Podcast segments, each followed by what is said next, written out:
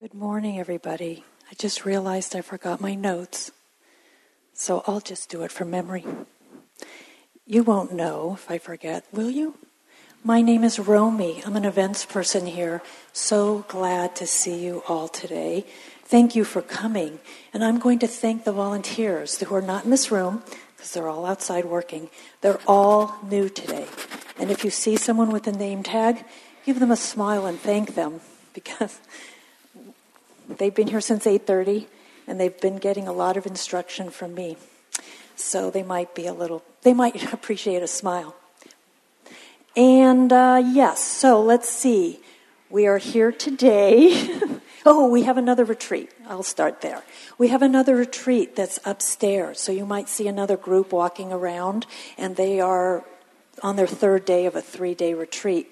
Um, so I'm going to ask you all to stay downstairs. The bookstore's down here, there's tea down here, and restrooms down here. So you really don't need to go upstairs. You'll also see them in and out because they're doing some meditation outside as well.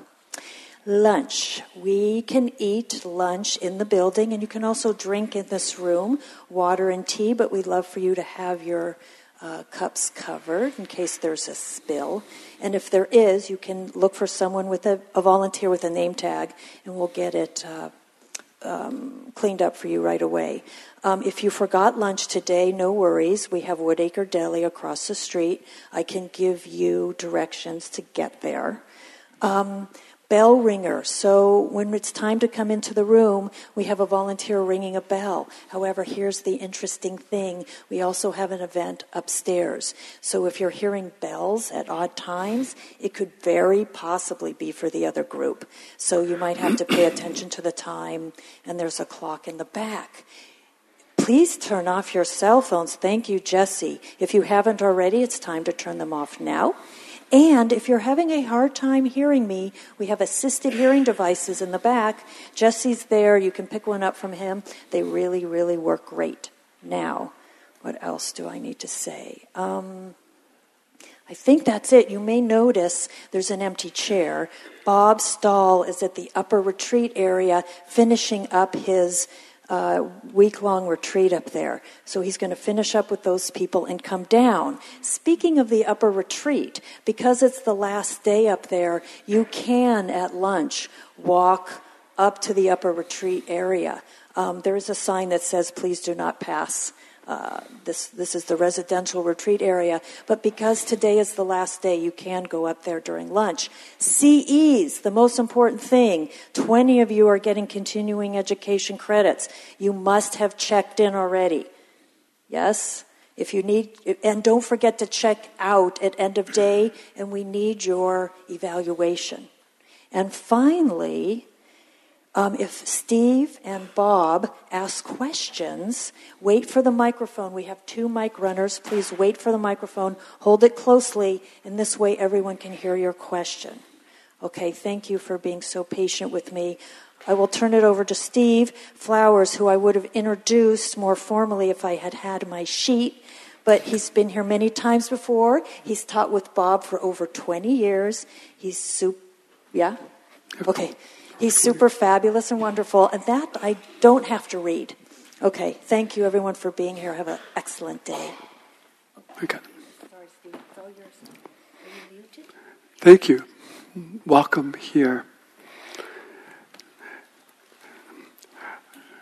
Let's sit for a little bit before we do much of anything else. This program is all about using mindfulness to heal, bringing it into medicine.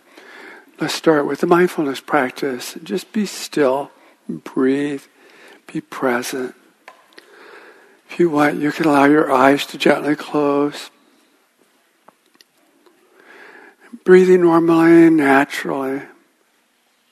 Use the sensations of your breath as your way to be present.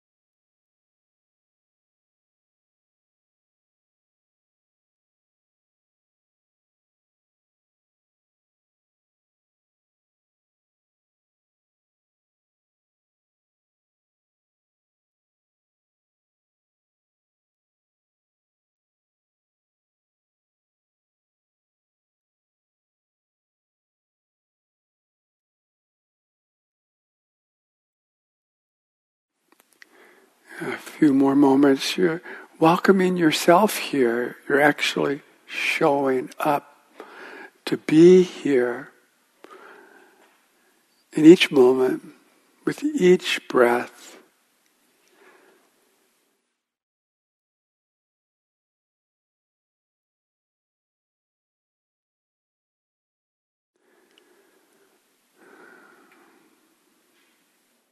This is not only a practice, it's a way of life.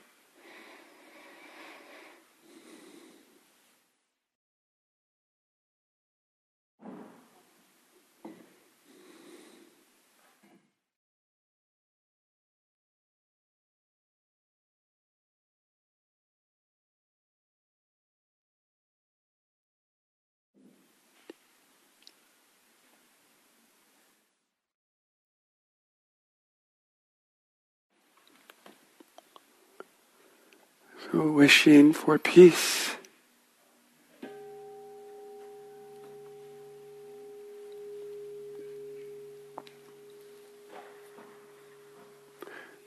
Welcome.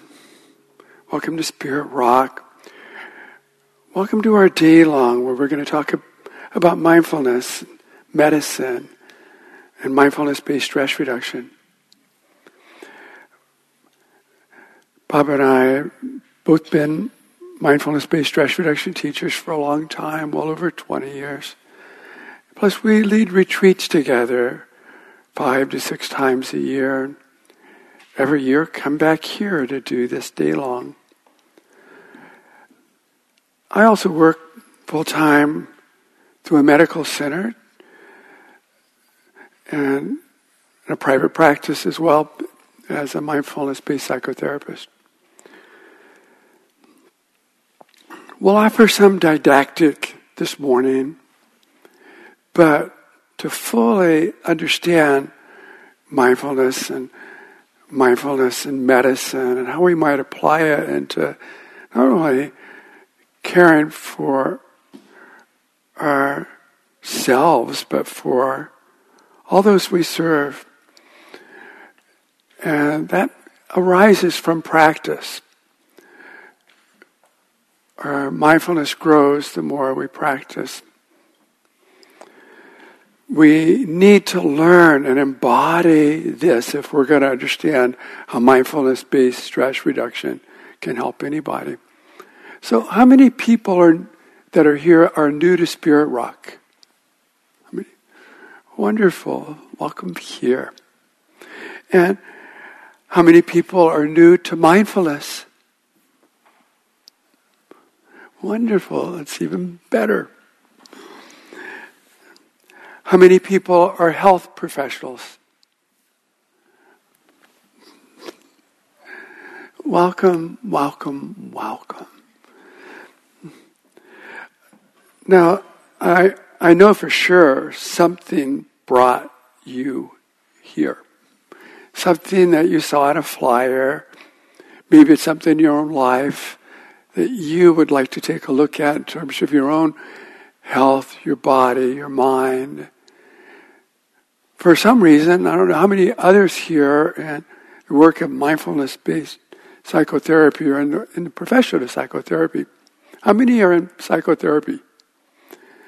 Have you noticed there's been an increase in people calling with anxiety for some reason? We'll look at that today, how to work with anxiety, stress, and pain. But what I'd like to do now is invite you to turn to the person next to you and greet one another. And maybe if it's somebody that you don't know, it's all the better. But if you're with each other and came together, that would be fine. But I would like you to take turns, each person sharing what brings you here. What brings you here? What do you want to get out of this day? Why are you here? What brings you here?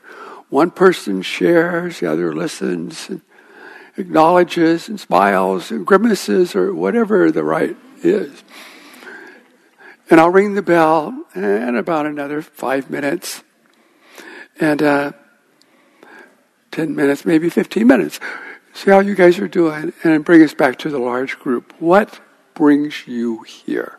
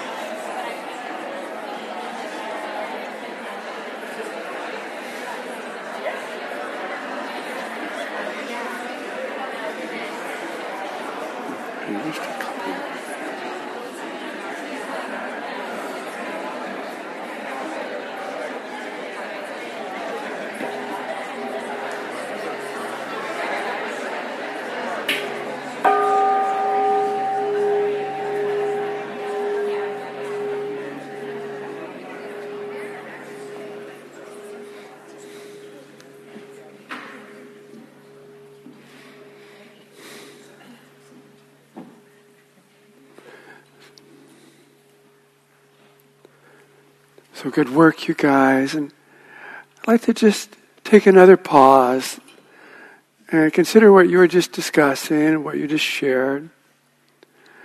And perhaps feel into the question a little more deeply. What really brings you here? Or what really, really, really, really brings you here? Now just feel into that for yourself reach deep. What do you want? What are you looking for?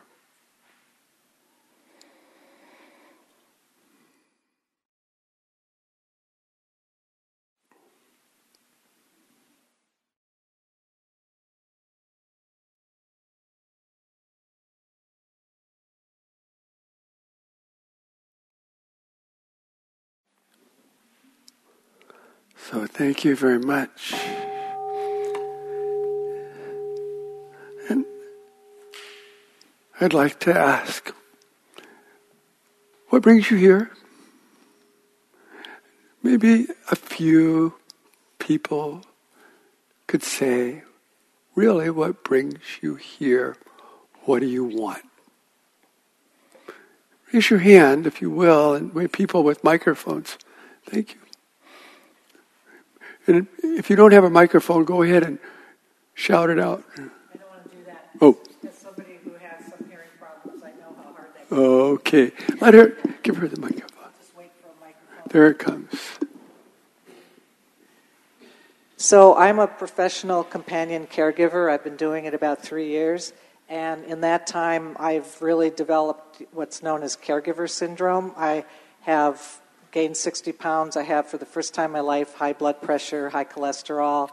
I have all the risk factors for a stroke myself. I work with people with dementia and Alzheimer's, and um, I'm just very, very. I love, I love the people I work with, and I love my work, but I'm very, very stressed out by it. Mm-hmm. Thank you. Anybody else in the same boat?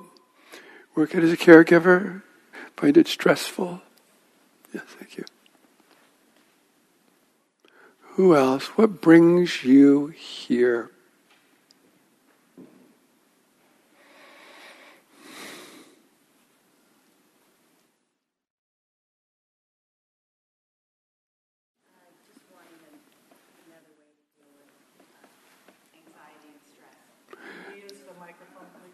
Sorry.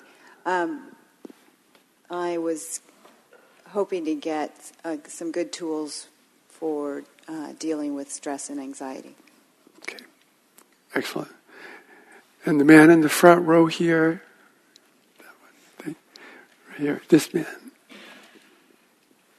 I am what you would describe as a stress junkie, adrenaline junkie. I thrive in stress. I just search for stress whenever I can find and feel boredom and out of place, but I don't have stress. Where, where do you feel it in your body? Something is missing. Some Something. bo- boredom. Worry. Bored. So there is always rush, search, jump on the planes, just do something. Cannot stop. So I want to find peace and learn to slow down. Thank you. Does this sound familiar to anybody by any chance?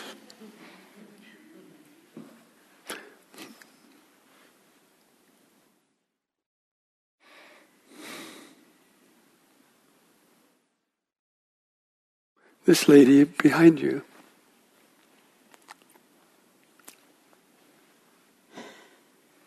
So, um, in my sharing with Mallory, it was so wonderful. Um, in just receiving um, my sharing and my exploration, that that this is a very rare place to be. Um, both Spirit Rock and working with people like yourself and other MBSR teachers, and with all the noise, um, I just feel like my life is very, very noisy. Um, and this is a place to settle into being quiet. That's what I'm looking for. Thank you. One more. Somebody over here. There's somebody over here, that lady. I've been practicing mindfulness for many years now, and um, I find that I'm, I've been um, helping take care of my elderly parents, and so I need. I feel like I need a tune-up, even though I kind of like five, ten minutes a day. You know, I try to always get it in, but but I just needed to take time for myself and Spirit Rock and this whole environment and taking a class there always just feels so soothing and mm. you know mm. nurturing, and so I felt like I'm giving myself a little gift today. So. You know, I, I think for me, as much as anything else, the recognition that life is so short and I don't want to miss it. And, and there's something about becoming more mindful, being where you are and appreciating every moment that I want to learn how to do before it's all over with. Hmm. In front. This lady in front. I want to figure out how to deal with um, patients suffering. I'm a nurse without turning it on myself and judging myself.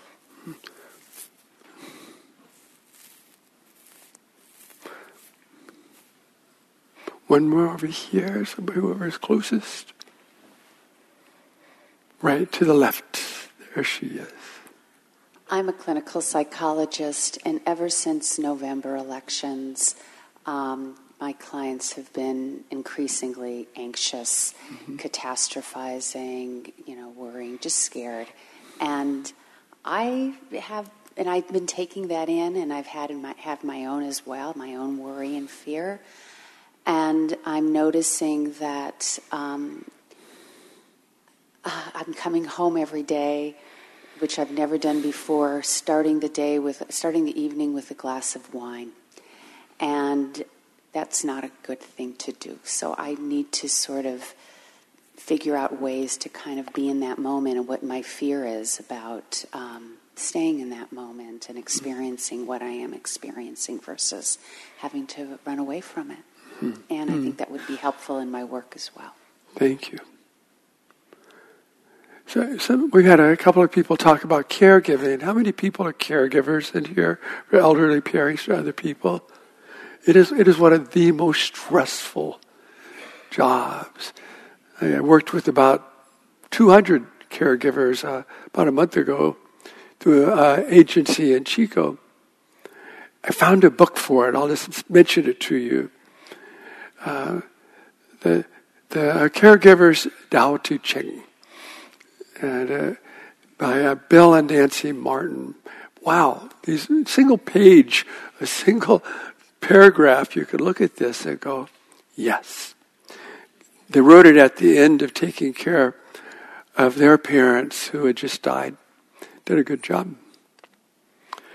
Uh, thank you very much. So,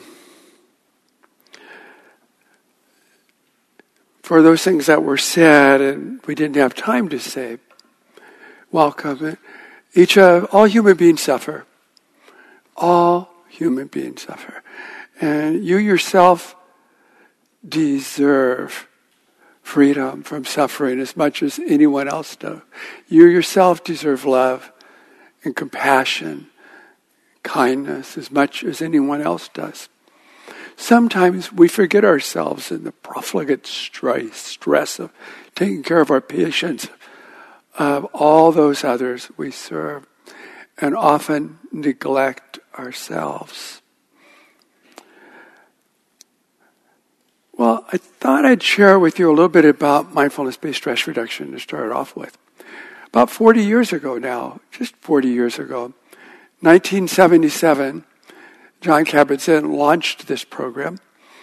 He was at MIT studying to get his PhD in molecular biology and become a research scientist, just like his father was a research scientist. And he was really working hard at that. And that was his dream. It had been his dream his whole life. And one day at MIT, they had an interesting event. A guy named Philip Kapleau came to speak about Zen meditation. And he was fascinated by what he heard. He'd never seen or heard anything about this before. And it blew his mind, and he wanted more. And just hearing what he heard in that brief amount of time made him think this could be helpful to me right now with what I'm going through at MIT. And he immediately headed into Cambridge, where he found uh, a Zen master, a Korean Zen master, and a meditation group, and dove into practice. And months passed, he found a yoga teacher and started diving into yoga practice. And years passed, and he's getting near his graduation, and he's really loving what he is discovering. More and more so as he goes along, and it's really touching him. And he's, he's actually come to a place where he's, he's being pulled towards this meditation thing and yoga thing, even as much as he's being pulled towards the, the becoming a research scientist and teaching at the University of Massachusetts Medical School. And he's, he's really disturbed by the question, what am I going to do? What am I going to do? And he, he makes a, an appointment with the old Zen master and sits down to talk with him and explains things. And he says, I, I don't know who I am. I don't know who I am. Can't you please help me? And uh, in the tradition of all great Zen masters, he smiles and nods his head, says nothing, closes his eyes. they proceed to meditate for about a half an hour. Well, at least the Zen master did. And finally, he stopped his meditation and he looked up and he clapped his hands and he goes, Oh, I, I know perfect meditation for you. You breathe in. Who am I? You breathe out. Don't know. Now you go.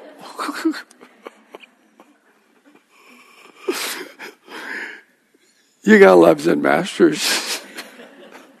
they make you reach for I mean, too often we're inclined to tell the people we serve, our family members, people we love, our friends, our patients, our clients, an idea, a suggestion, this could be helpful. And, and that's the exact opposite of what mindfulness practice is all about.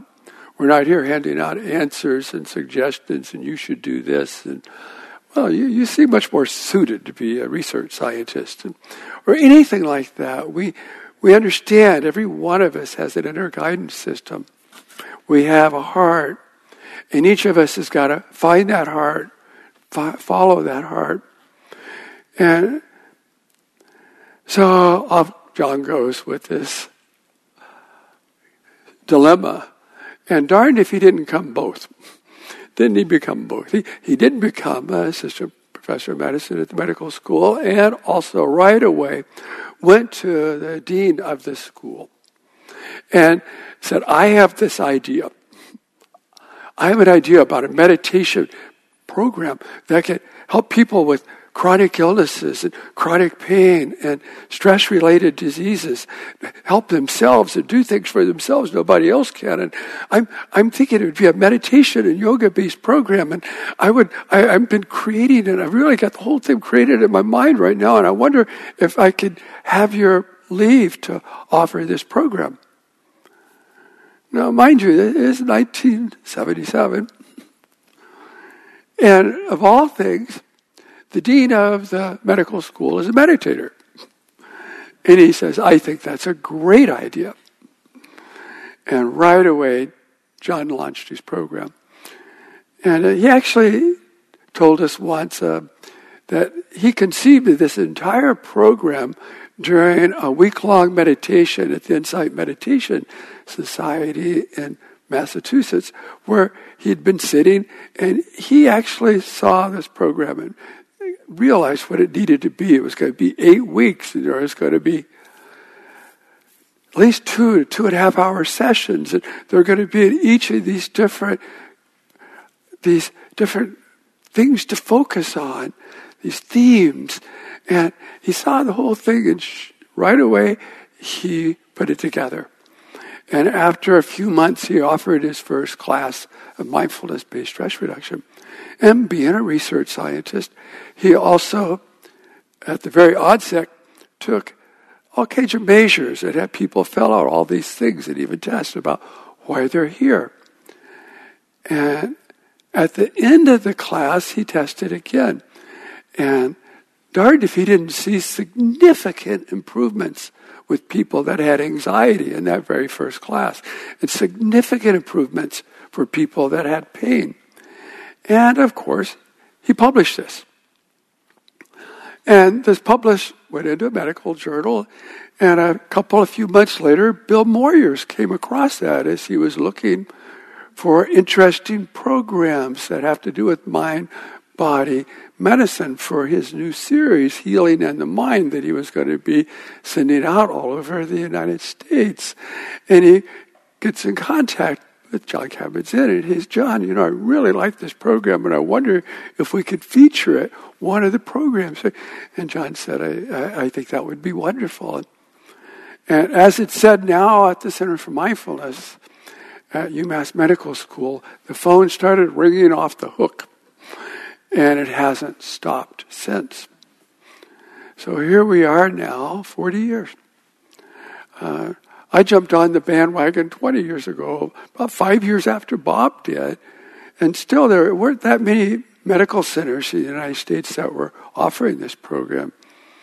And now there are thousands, and more than that, all over the world and it's growing and growing and growing on, on, on the virtue of the benefits. that this is a program that really does help people manage their own stress.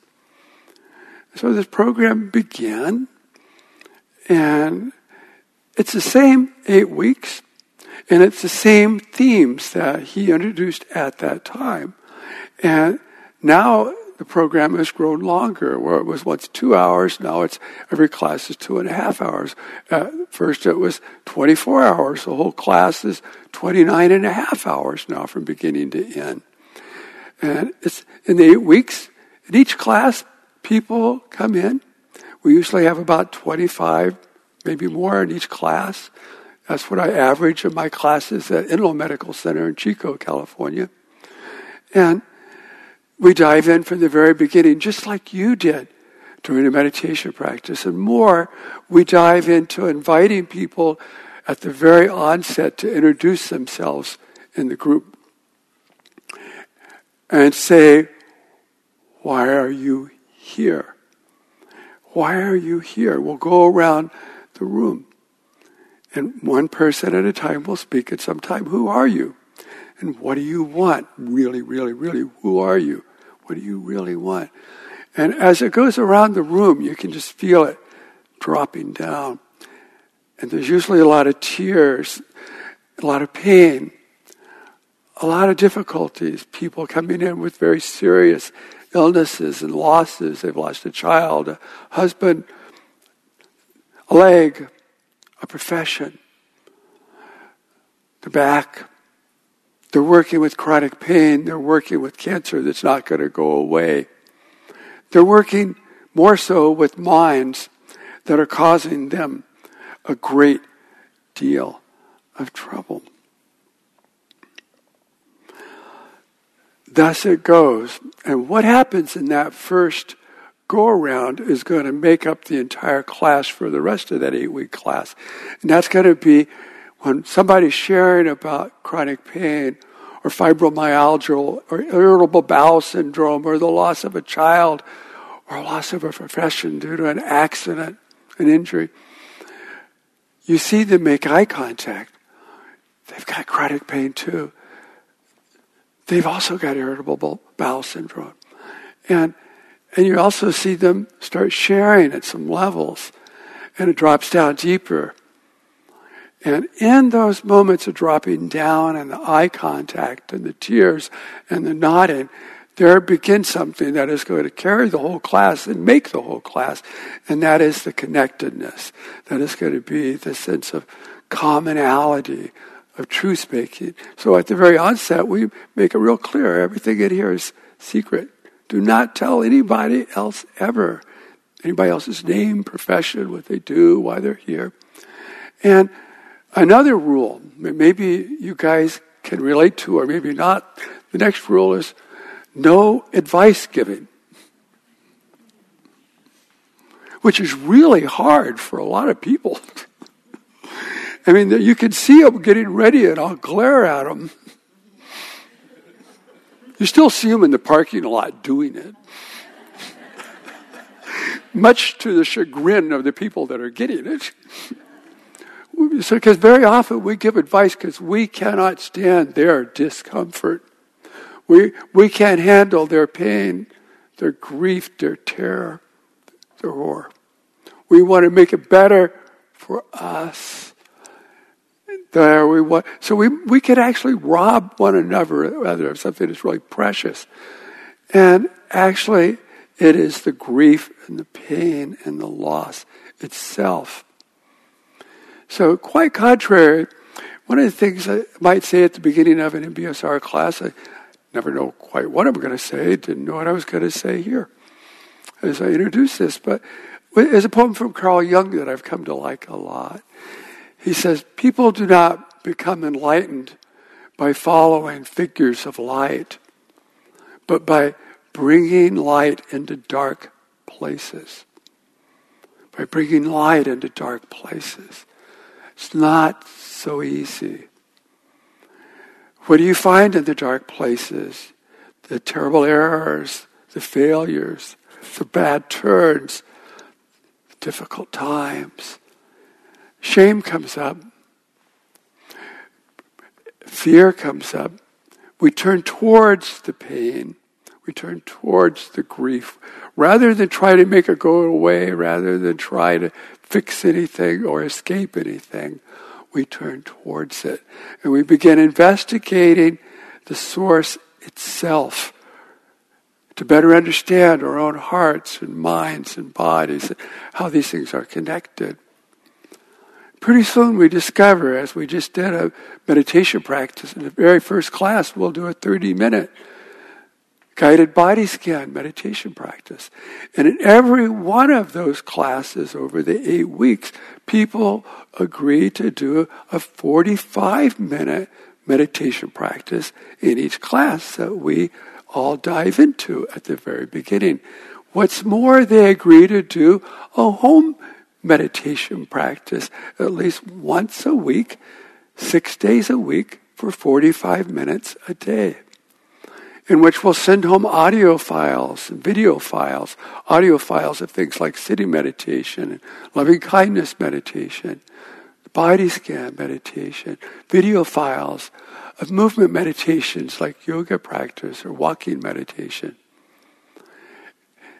At the end of an eight week program, not only have we been doing this in every single class and every day, dropping down deeper and deeper, because you're going to sit with yourself. You're going to show up for your truth. You're going to show up for what is, not concepts and ideas. This is talking about the wisdom of no escape, of turning into the skid, of bringing light into those places that we might discover our role in things like anxiety and depression or our stress related illness. We have a role. We all discover the way that our thoughts are connected to emotions. And those emotions are connected to sensations and behaviors. And while we're sitting with ourselves, we start discovering that there's a relationship between my anxiety and my jaw because I find I'm clenching or my shoulders. My shame has got some place in the body. I find it. I discover it. When I first realized, I've been teaching this for years, when I brought it home and I was doing my morning meditation practice and I was sitting and I noticed after about 20 minutes my lips were hurting. And I noticed they, they were poked out. I had my lips perched. And I, and I did what I would expect, I would encourage anybody else to do as a client or as a student. I left them out there. And uh, what, are you, what are you doing, Steve? I don't think your lips are always out like that. Why are your lips pursed? I left them pursed. It only took a few seconds to realize I hadn't been meditating for the last 10 minutes. I'd been having a terrible argument with my neighbor who doesn't give a damn about his neighbors, whose dogs bark constantly and ruin their meditation practices. He doesn't care about the dogs. He doesn't care about the neighbors. And I'm telling him in this argument in my head. And uh, of course, I really never have done this, my poor neighbor. The dogs bark, dogs bark. But I was angry about it this morning, for, and I made this discovery. There's a relationship between my anger and my lips. I didn't know. It's, ever since that, I've been really anxious about old people that have wrinkly lips because I feel they've been pissed off a long time. but it's not altogether true. We all got to put our anger somewhere or jaws. And while you're sitting, you soon discover where you put anger, where you put shame, where you put terror, horror, grief, loss. You'll discover it. Anger, rage, you discover it in your body. And with that, you can start intervening with this automaticity of a, a thought, an emotion, and a contraction. And pain. We play a huge role in our own pain equations, no matter what the pain, no matter how it's caused, no matter what the physiology of that pain, pathology of the pain in the body. The mind contributes to that pain with a story, or hating the pain, or wanting to get away from the pain, trying to escape the pain. There's many kinds of pain. You're right, a lot of people are coming in with anxiety. A lot of people in an MBSR class with anxiety. Here's one of the things about anxiety that is just plain unfair. You all know this, but I'll say it out loud. That if you want to increase your anxiety, do your very best to escape everything that makes you anxious. To avoid everything that makes you anxious. You want it to grow, to its until it's totally unmanageable. Don't you think that's unfair? You know, guys, know what I'm talking about, or is this mystery? We don't uh, ever work with our anxiety by trying to escape it, by bringing the light into it, by what am I doing right now? It's not just happening. I have a role and it's happening certain thoughts, certain emotions, certain behaviors. So, what kind of thinking creates anxiety, for example? You guys, you know. You're experts at it. What? Catastrophizing. Catastrophizing about what?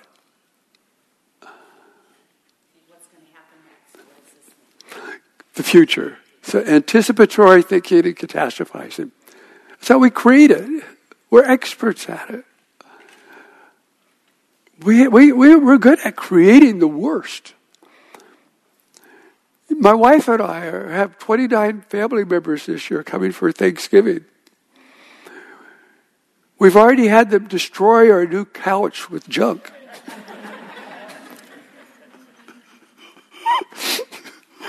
Mess up the whole house, new carpets, and they're going to wreck it all. They're going to spill things.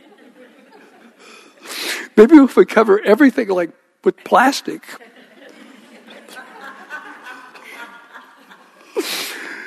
And so the mind goes, we go, go, go. And so that, that which we flee from pursues us. That which we flee from pursues us. That which we turn towards transforms us.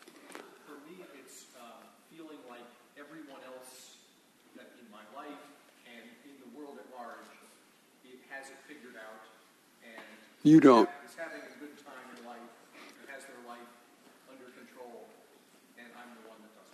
That's because there's something wrong with you.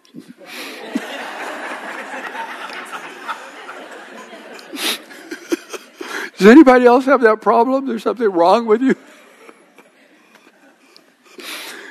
I spent my entire childhood and adolescence convinced something wrong with me. So that which we flew, flee from, flee from pursues us. That which we turn towards transforms us and becomes itself transformed. But it's hard to turn towards the skid. In our, one of my classes some years ago, we had a, an executive from the medical center. And uh, she had spent some like five, six months trying to get a new executive assistant. And HR was sending her all these highly qualified people, and none of them were right for her.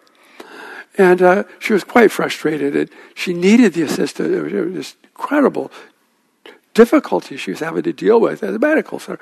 And finally, they HR calls and says, We've got a young woman. She hasn't got any of the education. The rest have no background, but we like her. We think you'll like her too. And shall we send her over? He's, Why not? And this young woman shows up, sit down. And as she's sitting down, the executive noticed her arm's all scarred. And she casually asked, What happened to your arm? And the woman said, Well, it's a story. Well, Tell me the story. I'm okay. I've got nothing but time. And, and uh, the woman said, Well, uh, uh, I had an accident.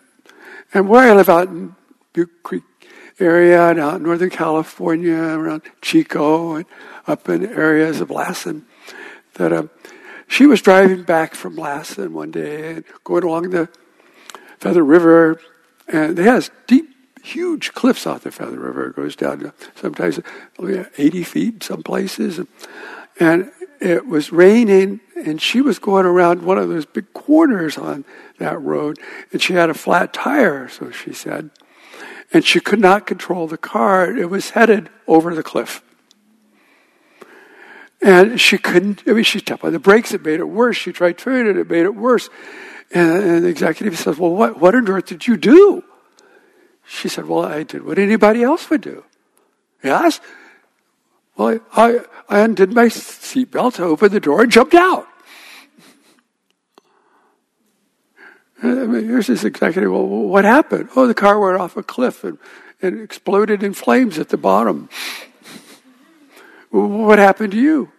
Well, I, I, I scraped my arm and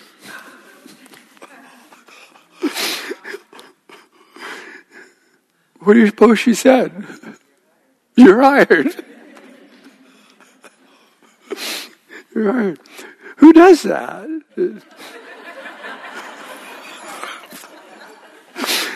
How many people in here could think that fast and actually pull it off, you know? And then what happened? Well, I was standing there and a guy came up and he, says, in his car, and he goes, is, is anybody in the car? She goes, no, it's my car. My cell phone's in the car. Which is like a friend for many of us. Are you okay? Well, I hurt my arm, and he takes her to the hospital. And so there's the story. But turning towards the skid, sometimes the only way to get out of the skid. And we're doing on ice, we're going to do it. We don't. We just don't wait. We have to do something.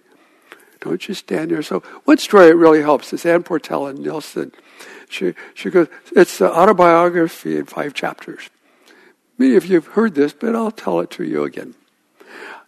I walk down the street, there's a deep hole in the sidewalk. I fall in it. I hate it.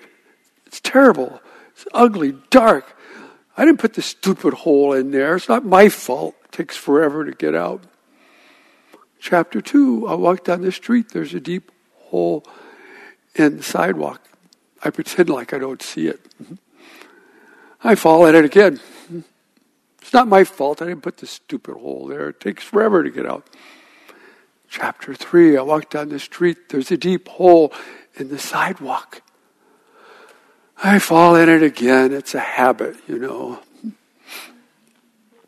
Chapter 4 I walk down the street. There's a deep hole in the sidewalk. I walk around it. Chapter 5. I walk down a different street. Now, it's not like these streets are unmarked. It says Steve's Deep Hole Street. oh, a street named after me. That's curious. We're the only ones that could do this for ourselves. By way of looking at things transforms things. So, in the very first class, for example, we're looking at perception. How am I looking at things? We don't see them the way we are. We don't see them the way they are. We see them the way we are. And the way that um, it's useful uh, to look at this is that uh, uh, my, way my looking at things doesn't just transforms things, it creates things. So Viktor Frankl talked about this in terms of the power of how we look at things. He said that there, as he was watching men come to his barracks and minister to dying skeletal men in, in that barracks, and holding them in their laps and giving them drinks of water and even giving up their last crust of bread. That these men prove one thing that no matter what anyone does to you, they cannot take away your common humanity. They cannot take away your way of looking at things, no matter what they do to you. Your way of looking at things transforms things. It's yours alone. And you are the biggest troublemaker in your own life, particularly that guy.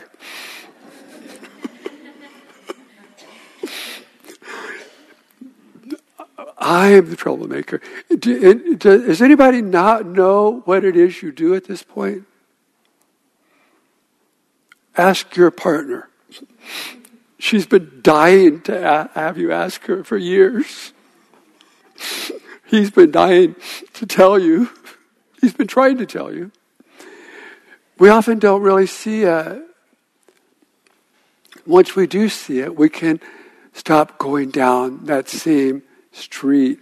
We have our own familiar ways of creating suffering in our lives. Nobody can escape pain. We don't have to create suffering. The more you resist the pain, the greater the suffering grows. In an MBSR program, then every focus is towards how am I creating this life? What am I doing with this pain, with this loss? my way of looking at things. How am I resisting it? How am I avoiding? Feeling into this gives me a chance to start dismantling.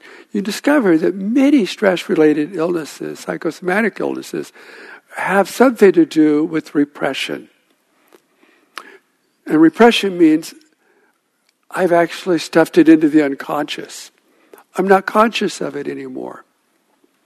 So, for those of you new to meditation, you discover as you begin to meditate, those things that are in your unconscious don't stay there, they come out and fill you with horror or grief or shame or terror. And you remember things that you did that happened to you. You're on a meditation retreat. You're going to be there for seven days and your mind has already gone to work, and you look around the room and everybody's kind of smiling and at peace. But you, and you got this horror going on. And you better learn how to work with these things. And you notice with the thoughts and the memories and the feelings that it's got some kind of sensation. It also has some feelings. I want to escape this. I want to escape it. That's a glass of wine, or four, or toke, or dope or medicine. I just came back from the International Benzodiazepine Conference, where the whole conference is about Mother's Little Helper and the incredible dangers to humanity inherent in these medicines and the cost to its use. So there, there's, there are also means to reduce anxiety. What the pharmacologist there said, who are some of the world class teachers at medical schools, um, don't ever use it more than two weeks. Consequences can be difficult. Don't ever just quit it straight out. Only with the help of a physician. So that using things to escape and avoid generally can make things worse for us. Mindfulness is the opposite. You can't help but notice these things, and you have to find a way to work with them. This is the program. And over eight weeks, you make discoveries that may very well set you free from old habits.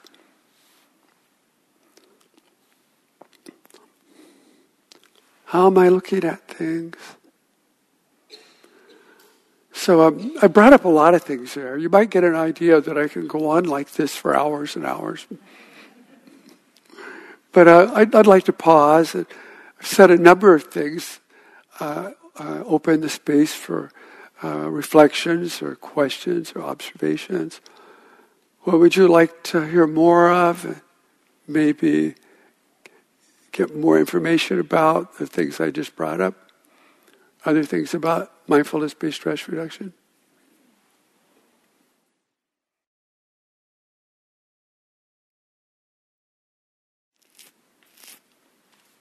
Yeah, right in front of you, too, that guy.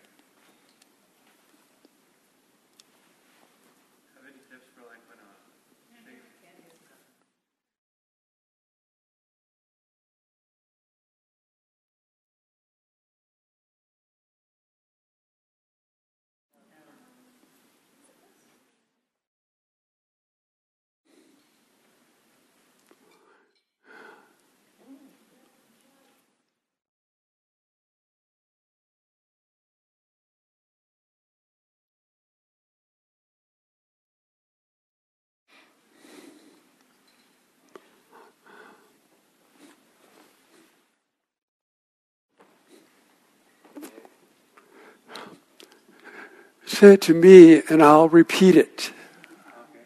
Um, I'm wondering, like, uh, when things have been repressed do come up. Hello? Uh, like, do you have any tips for, like, handling them or hmm. dealing with them? Or if, like,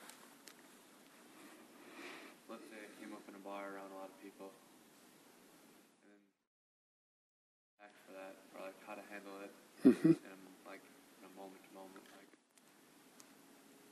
Very good, thank you. He asked, suppose you do have things that are repressed, and they do come up. How do you handle them? What are the skills in a mindfulness practice or in a mindfulness based stress reduction program that enables us to work with those? We're going to be doing some of those in a little bit. But to name them, some of the most important things I can acknowledge is that uh, we meet them with the bright light of awareness, but also a very important element loving kindness and self compassion. Loving kindness uh, and self compassion are key elements of practice. They are sometimes uh, described as uh, what are the wings of a bird one wing is presence, mindfulness, here, nowness, awareness. The other is loving kindness, compassion. They both have to be equal for the bird to stay afloat. Loving kindness, compassion. Compassion is a word that comes from two come, passion. It means with suffering. Passion means suffering. Come means join. Joining with suffering. Not making it better, not sprinkling fairy dust on it, not looking at things that are lighting it up, but actually going right into it, feeling it with compassion, with loving kindness. So, some of the most important uh, works about mindfulness practice are its foundations, being present on purpose without judging, without striving, without judging, without striving. That's big in its own right because we're striving most of the time. We're judging much of the time. Being present on purpose without judging, without striving. Letting be whatever arises. It's different than letting go. Very different phrase. Very different intention. And allowing rather than accepting because some things are too difficult to accept. Being present on purpose without striving, without judging, letting be, allowing.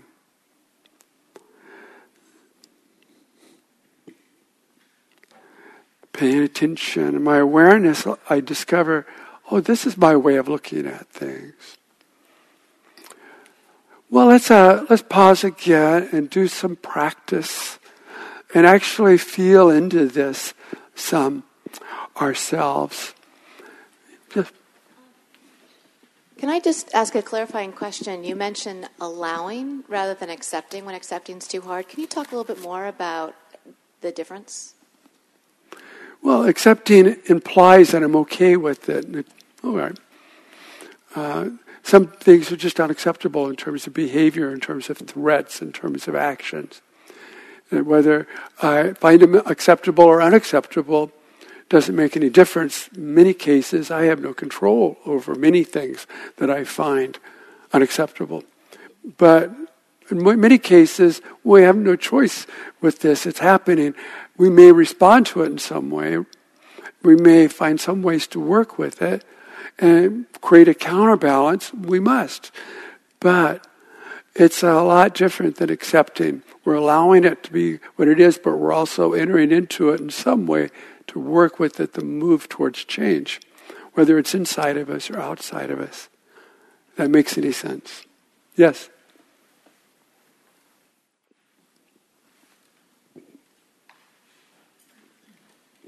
It, you know, to me, it just seems the opposite. I mean, I spend a lot of time trying to accept what is, yield to the present, accept this is what's happening right now, but allowing it to me, you know, would be like if somebody I care for was being abused. I can't allow that. So I, I, I don't know. I just, I think for me, it's hard to understand your use of those two words. There's a lot of things we'll encounter right now in this world in our country that's unacceptable. And I just don't like them. We can't, we have to raise a voice and do things. However, uh, we're allowing it for now because it is what it is and we can't control that, but we can control our way of responding to it rather than react to it. And so another thing that Viktor Frankl had to say in this regard that may make that a little bit more visible. And he said between the stimulus and the response, there's a space. And in that space lies our power and our freedom.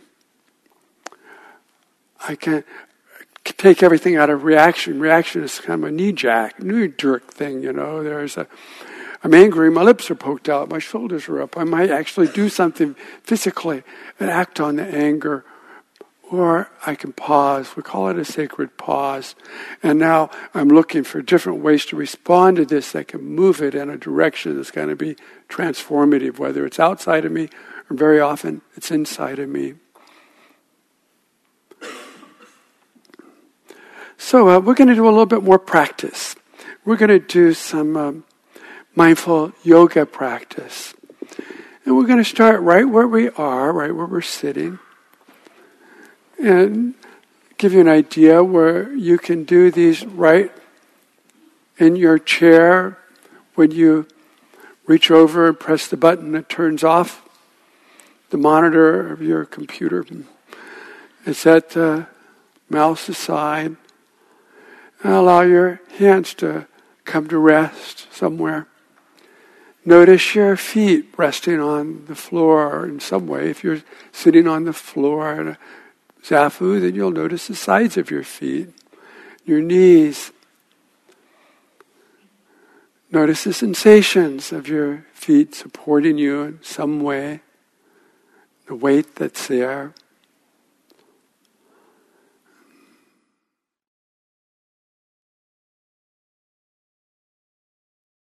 Turning towards sensations of being supported by the earth beneath this floor, perhaps at the buttocks. Perhaps noticing something that is supporting your back at the back of the chair. Bring a huge amount of awareness into the body with sensations of gravity doing its work. And as you will, you'll notice your posture. Here, if you're too far forward or too far backward, your body will be telling you because there'll be a little bit more strain or effort. If your head's too far forward or backwards, your neck will tell you. And if you will, bring in a huge amount of attention to the breath coming and going wherever you find it at your nostrils or perhaps belly or mouth. And notice how your body moves with each breath. How the breath feels as it comes in goes out. Breathing normally and naturally without trying to change your breath in any way. Understanding the very first foundation of mindfulness practice is mindfulness of the body. So being aware of your body is big in its own right, because much of the time we're not in our bodies. We don't notice our jaws are locked, our shoulders are tight, our gut is clenched, as well as our teeth. But bringing an awareness into your body, you start noticing these things. And if the attitude is one of curiosity, friendly, loving, kindness, bring aware, very, very much awareness into those places where it's tight, where it's uncomfortable, where there's holding or tension or pain curious. Above all, mindfulness is an investigative practice. Feeling into with awareness. Awareness isn't thought. Awareness is a faculty we're all born with. It doesn't want anything. It doesn't judge anything. It doesn't not want anything. So there's no judging in awareness. It just experiences things in each moment. And it only happens in this moment. Awareness of the body sitting here. Noticing if you're too far forward or backwards or to the left or right, your body will have some sensations telling you about that. Or if you're collapsing and you're sinking down over your sacrum, your belly's contracted. Body will tell you what's happening, bringing a huge amount of attention into your body and letting it be. Being present, being present with sensations of the body.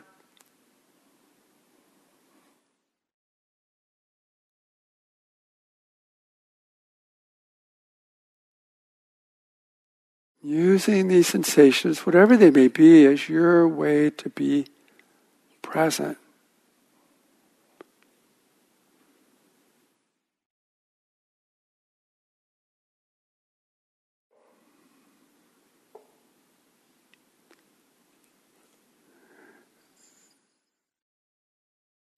Yoga is a word that comes from ancient roots that mean to yoke or join. We're joining mind and body, awareness and sensations. Attitude of mind is curious and kind. Here now for an in the body experience as you breathe. And find some kind of posture where there's ease, not too tight or loose.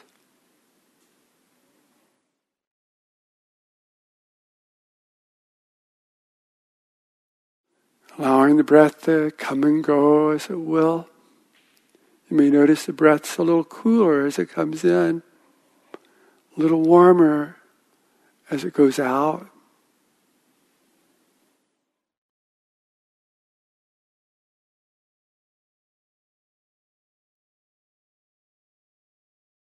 Your body knows how to breathe you, and you can use these sensations wherever it's most prominent, the nostrils or belly to be present for the full duration of the in breath and full duration of the out breath. Now, with the next out breath, allow your head to roll forward. Chin comes closer to the chest. With the next out breath, allow it to fall to the right side. Breathe in, and as you breathe out, allow it to rock backwards a little.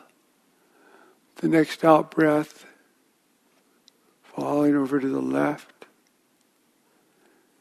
Back forward with the next out breath. And let's do that for a few cycles of breath with each out breath, allowing the head to roll in each of these quadrants of the circle. Let's go around the clock three times.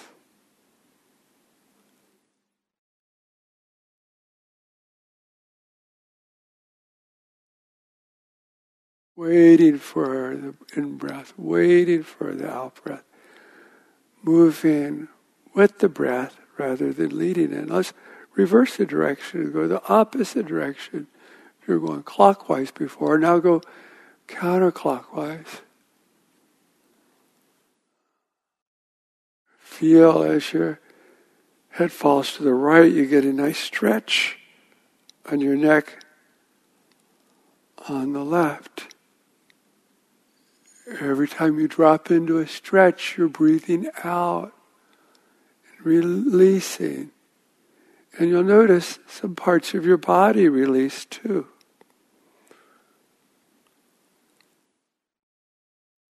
Returning now to center head is forward and up, spine lengthening from sacrum and the sit bones upwards. Now let's do some more circles. We'll do it with our right circle, our right shoulders. Breathing in, breathing out. Let's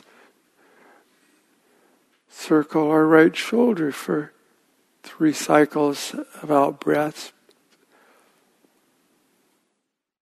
forward, and then three cycles of out breath backwards.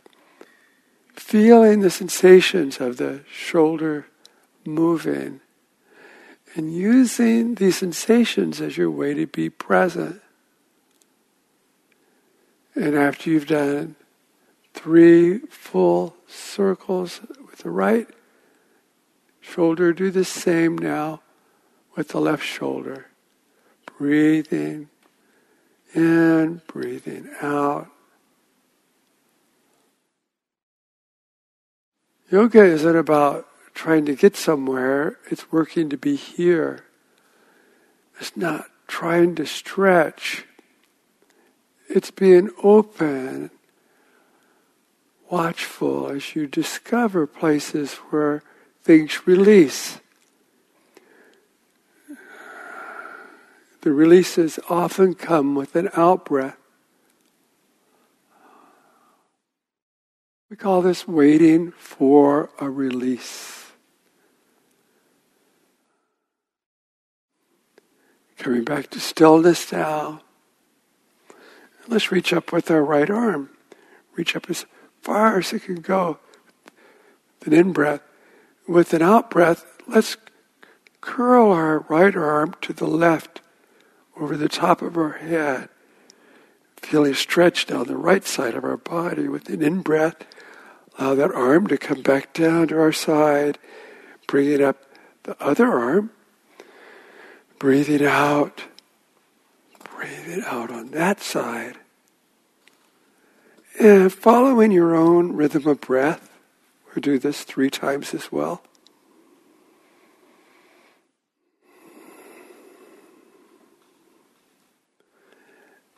At the end of the out breath, you'll find you've dropped most deeply into the release. And sometimes you discover things releasing you didn't even know you were holding.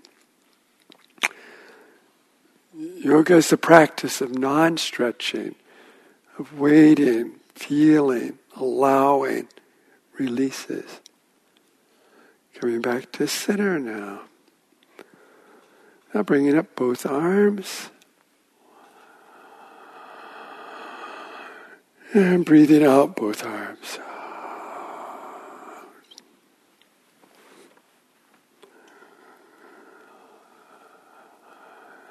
And if you want to caress the cheek of your neighbor, it's okay.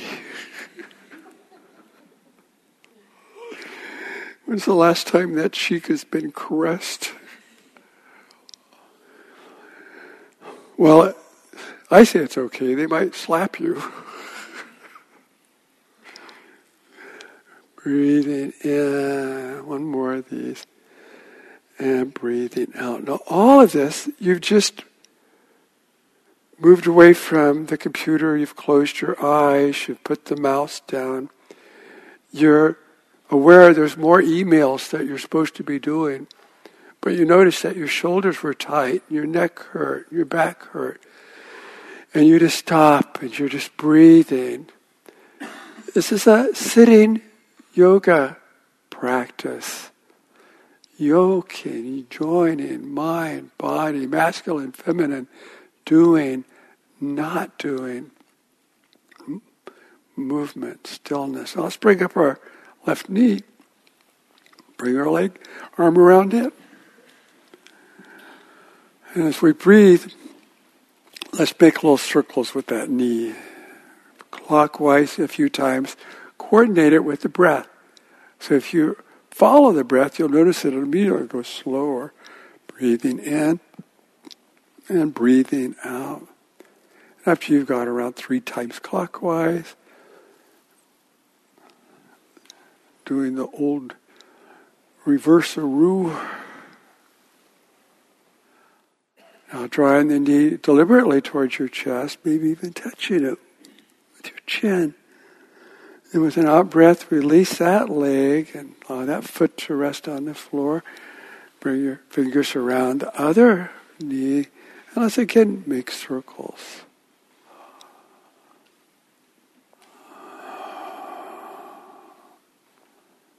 Feel into the hip where that femur joins this wonderful joint called the acetabulum, allowing you to walk, reversing this now, and sit, ride a bike, press a pedal.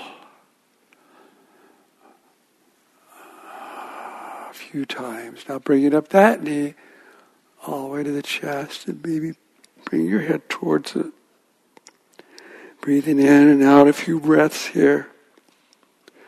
And releasing the leg.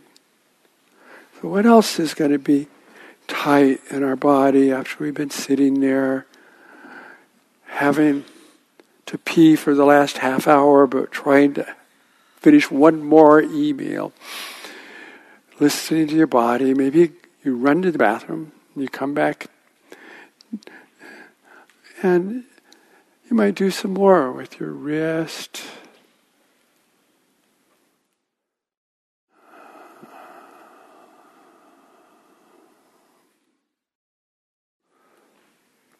particularly that wrist that's working the mouse.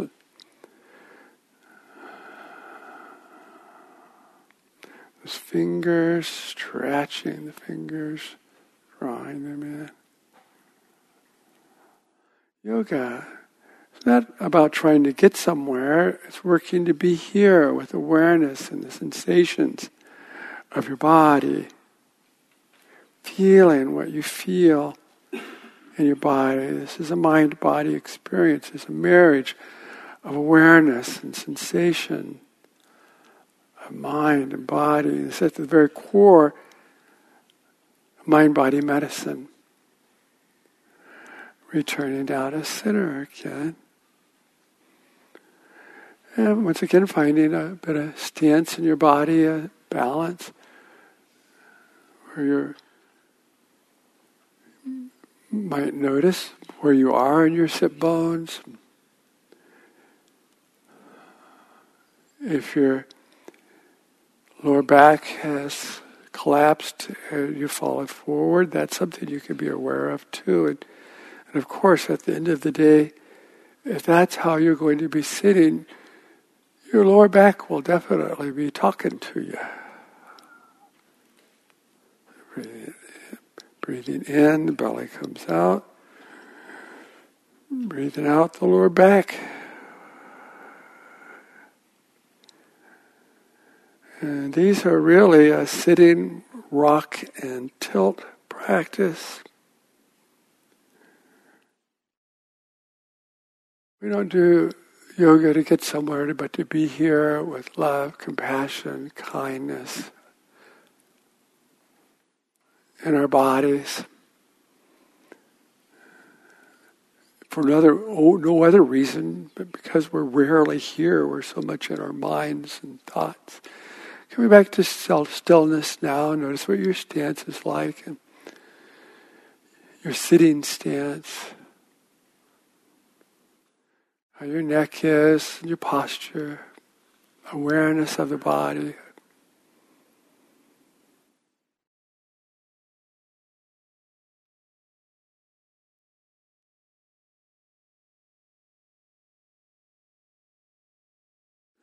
It's kind of a homecoming when you pull yourself out of one more email or you notice how one article you were reading suddenly opened up 12 more articles about the same thing. And now your jaw's locked and your stomach's churning. You, oh, you pause, you breathe, come back to center.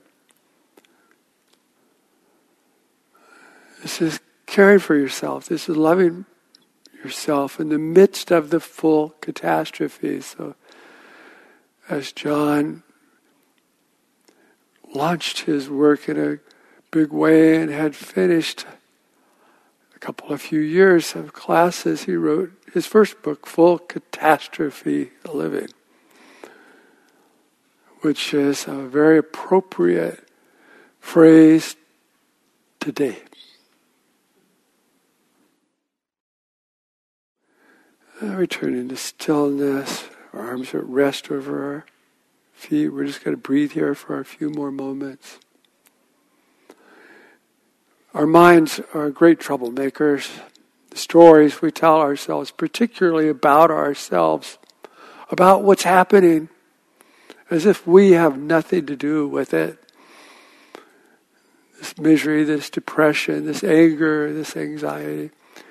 And the last 10 day retreat I came to here at Spirit Rock I really appreciated something one of the teachers said. As many of you who live in the area know, it's real easy, the wrong time of day to get stuck on the Golden Gate. And there you are, you're sitting. You're sitting, and the traffic reaches out forever in front of you and behind you, and you know You should have gone pee before you left the office. You're sitting there and you're hating the traffic. She said she was feeling exactly this one day. She uh, shifted and she looked over to one side. She saw a little sign on the side of the bridge. It said, Sick and tired of the traffic? Guess what? You are the traffic.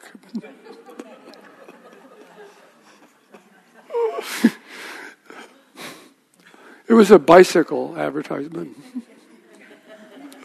but the point is well taken. Who's the troublemaker here? Who's the one that judges themselves mercilessly, who pushes themselves too hard? We're going to shift again to do uh, another one of the fundamental mindfulness practices in a MBSR program. It's called the body scan meditation. So you could do that sitting in your chair or you can do that laying down, whatever feels best for you.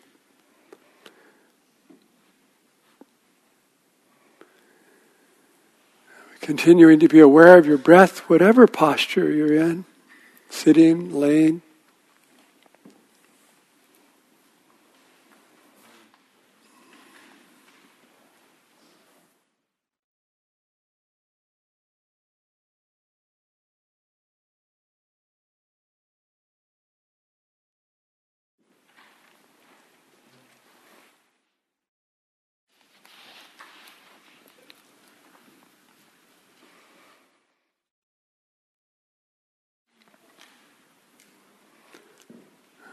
Mindfulness as a uh, practice of love, of deep, warm friendship with yourself.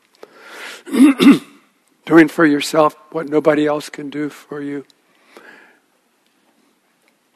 Cultivating awareness without judging, without striving.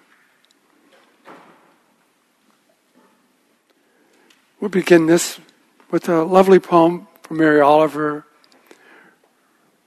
with which I start many of my MBSR classes, and Bob and I begin our MBSR retreats for medical professionals with.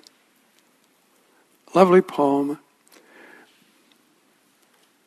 where I think you may be able to relate to these words as a medical professional.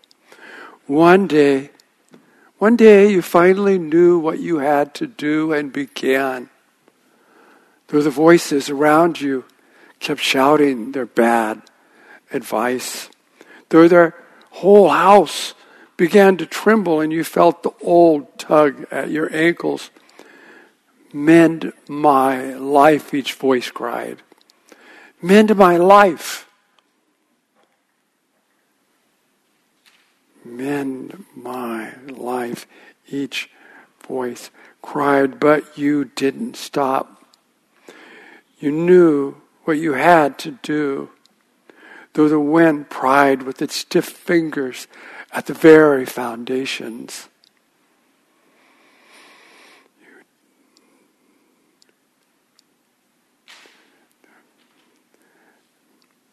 It was already late enough. Though their melancholy was terrible, already late enough and a wild night, and the road full of fallen branches and stones. But little by little, as you left their voices behind, the stars began to burn through the sheets of clouds. And there was a new voice, a new voice that you slowly recognized as your own that kept you company. As you strode deeper and deeper into the world, determined to do the only thing you could do. Determined to save the only life you could save. A new voice that you slowly recognized as your own that kept you company kept you company as you strode deeper and deeper into the world, determined to do the only thing you could do, determined to save the only life you could save. So, whatever your posture right now, being in the body, feeling the breath coming and going. If you're laying down, you might notice the belly rising and falling with each breath. Left to their own devices, all bellies do the same thing. As you breathe in, the belly rises, and as you breathe out, it falls again back down towards the backbone. Breathing normally, naturally, using the sensations of the breath coming and going at the belly as your way to be present.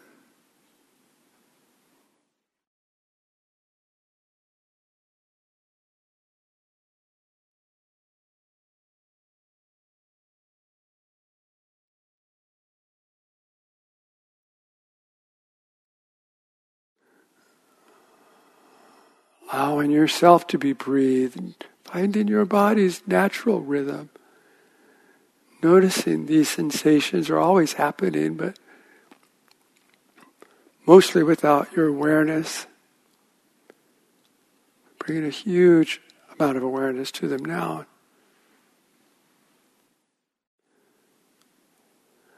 And with the next out breath, allow your attention to drop down through your belly through your left leg down into your left foot.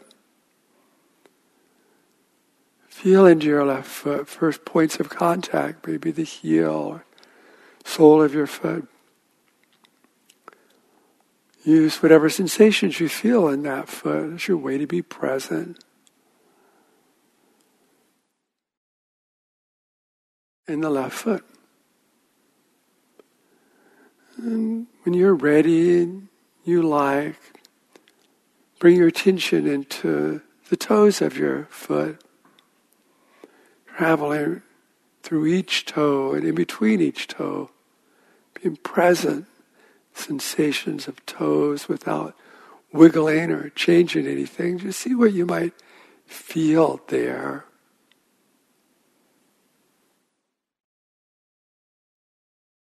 As you direct awareness in the toes, and now into the upper part of your foot, on the top of your foot, and these knuckles of the foot, into these amazing little bones that enable you to do so many things.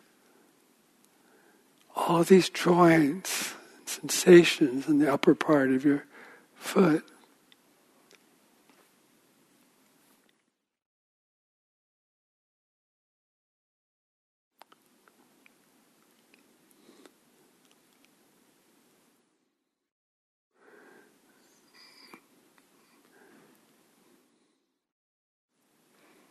Now allowing your awareness to circle your foot and to feel into the sole of your foot.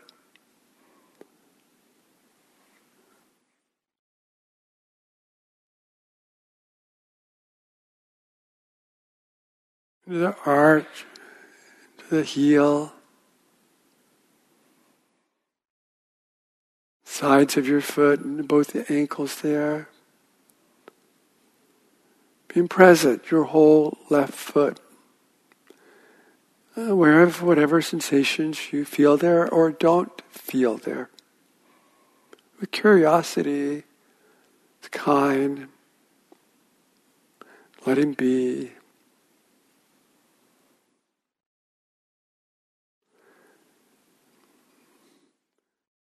Now bring your awareness into your left ankle. Begin investigating this part of your body, feeling right into the joint sensations you find there.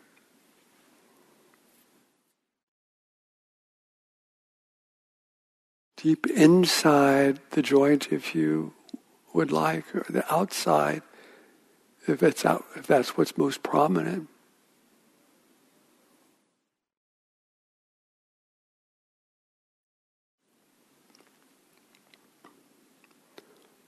Now bringing attention into the lower part of your left leg.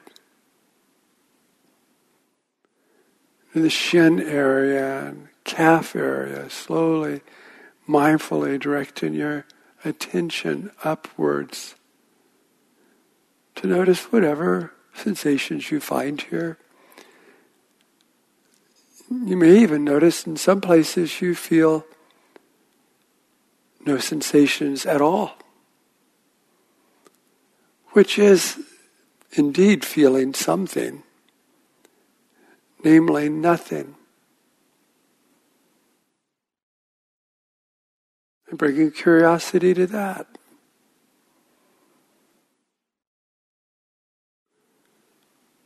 Now directing awareness and attention into your left knee.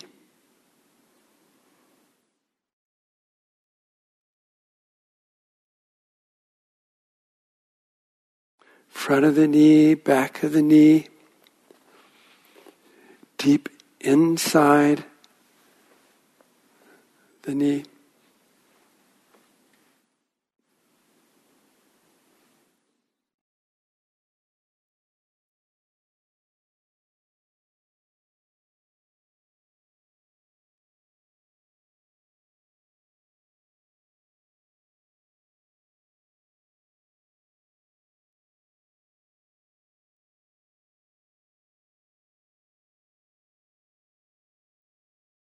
Now bringing awareness into the upper part of your left leg,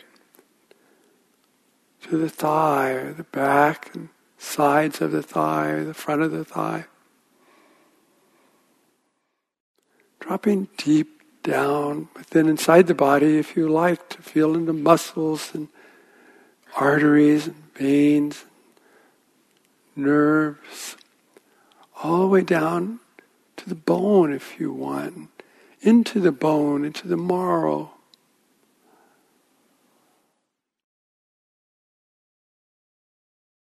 Awareness with kindness, curiosity, compassion.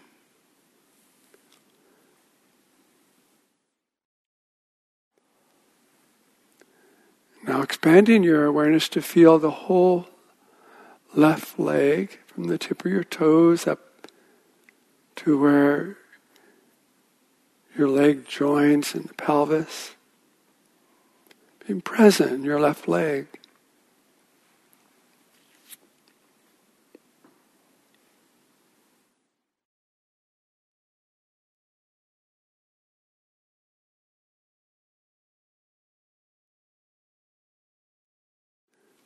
Without judging or striving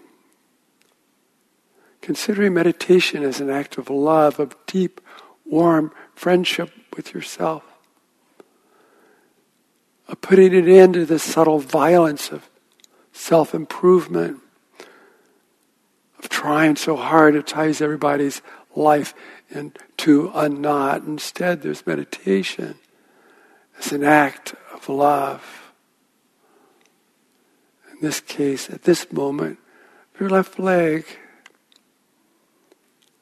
now notice, if you will, if you feel any difference between the sensations in your left leg and your right leg. And then, as you're ready and you're like directing your awareness and attention down into the toes of your right foot.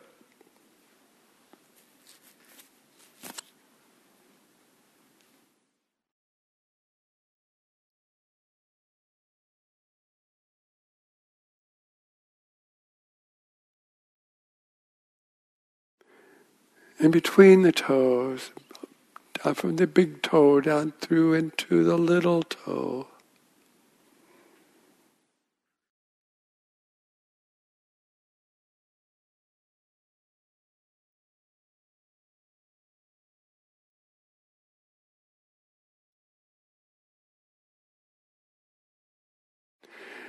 If you wish to acknowledge whatever you discover in these sensations of the body as you're using sensations as your primary means to be present, you might acknowledge pleasant sensation or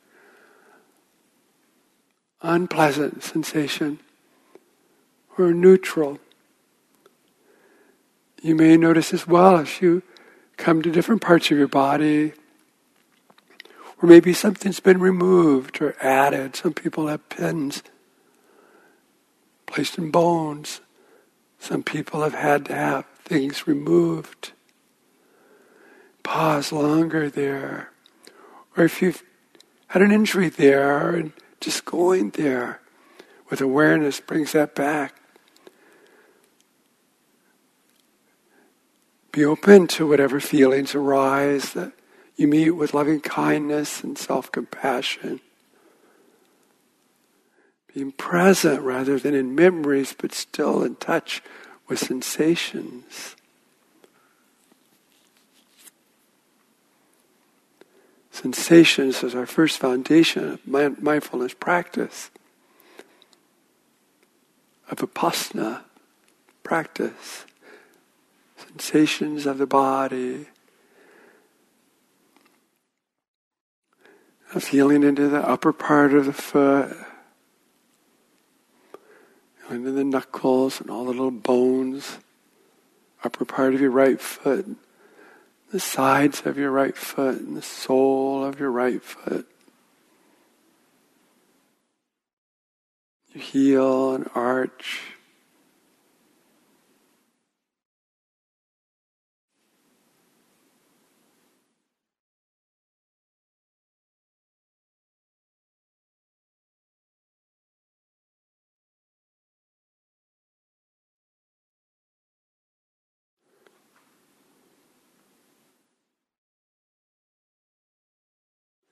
Feeling into the whole right foot. And as you're ready and you're like releasing attention from the foot and bringing it into your right ankle, and once again, scanning, investigating, experiencing whatever sensations you feel in your right ankle.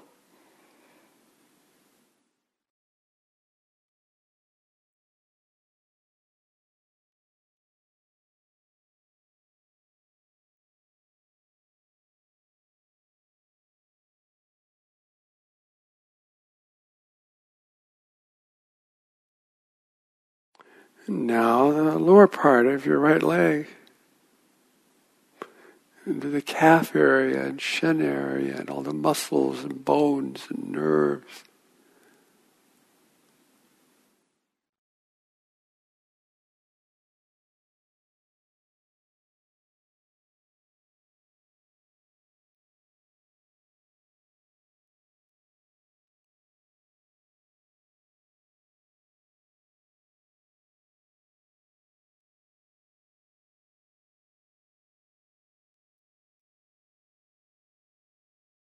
Now bringing awareness into your right knee, kneecap, front of the knee, back of the knee.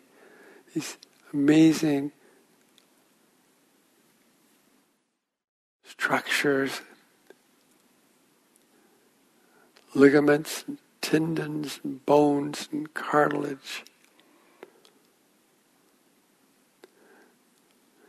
Part of our body we take very much for granted until something goes wrong and we realize, as all parts of the body tell us, how precious this is, how necessary for day to day life in many cases. Allows me to ride a bike, drive a car, walk.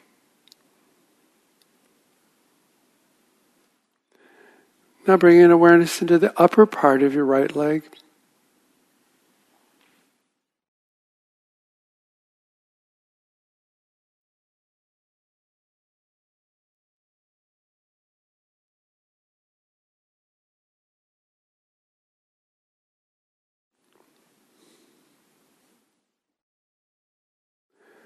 Now feeling your whole right leg in awareness.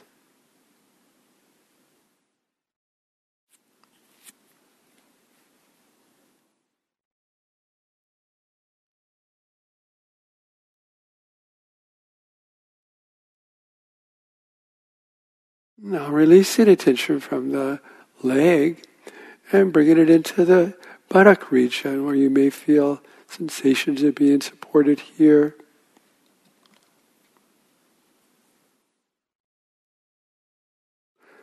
Sit bones, scanning, investigating, being here for an in the body experience, using sensations as your way to be present in the buttock region, anal region, and the genital region.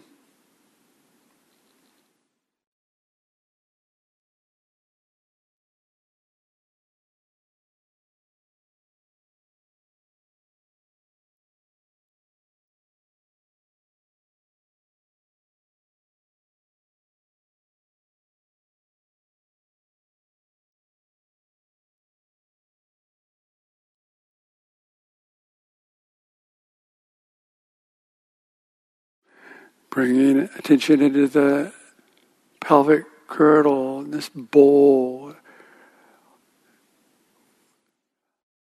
which are organs of assimilation and elimination. a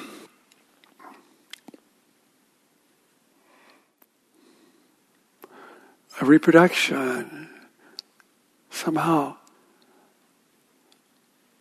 babies are created. These parts of a woman's body very much require something in the same area from a male's body. Miracles life reproducing but also miracles of assimilation and somehow this body knows just what food to assimilate and to use that your body needs and what foods to release and let go and to elimination. Its own incredible wisdom. Changing these foods into your body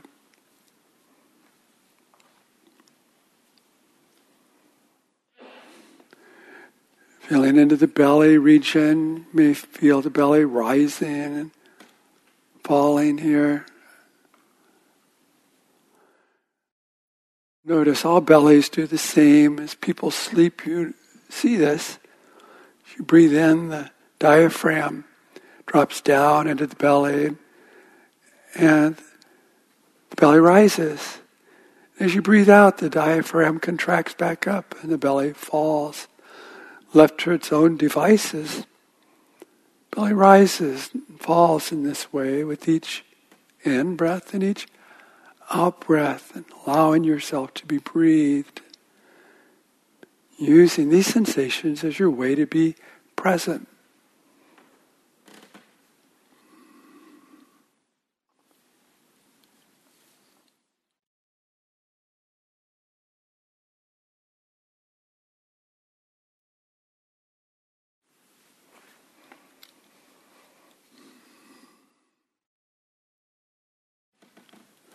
Now allowing your awareness to encircle your body, to take into the sides of your waist, feeling into your lower back.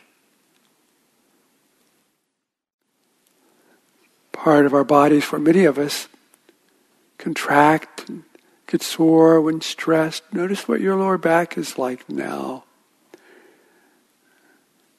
Sacrum area, lower lumbar areas, all the muscles and nerves and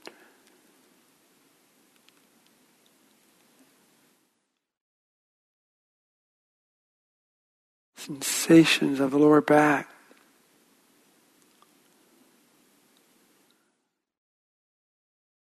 For no other reason, curiosity and kindness, you feel into your body. And every breath and in each moment, you're becoming more and more in touch with the body, more and more embodied. As you now allow your awareness to creep upwards, your spine and backbone, all the vertebrae, all the disc muscles of your back, slowly, mindfully. Touch with each moment via sensations.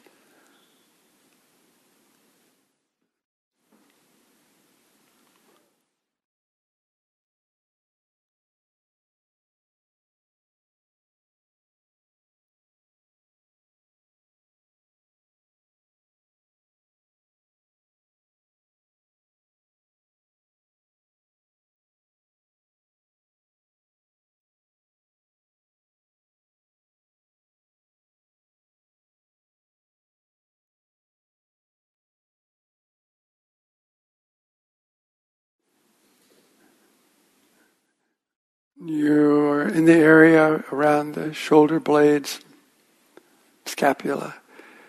Allow your attention to spread out into these parts of your body. All the muscles and tissues, cartilage, whatever sensations you feel.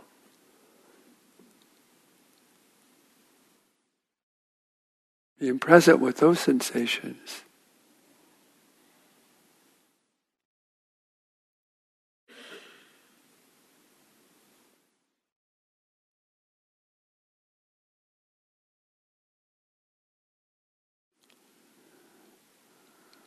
Now allowing your awareness to encircle your body, to feel into the armpit, armpit regions, both arms,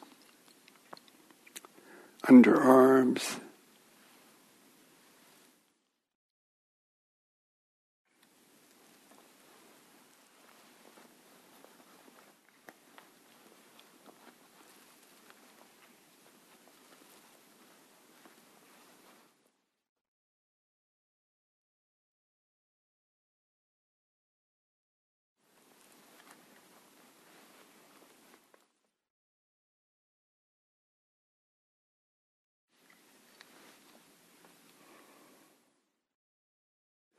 And now allowing your attention to encircle your chest, to embrace your chest with awareness, curious, kind, perhaps feeling chest expanding, contracting with the breath, clothing moving across your breast. As you breathe in and out.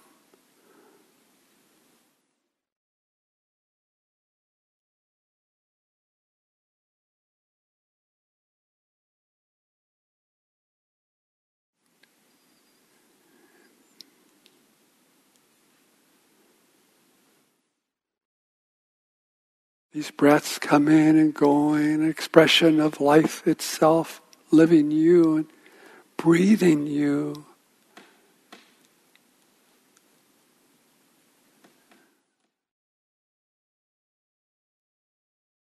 And reaching more deeply into your chest, you might feel the heart beating, this rhythm.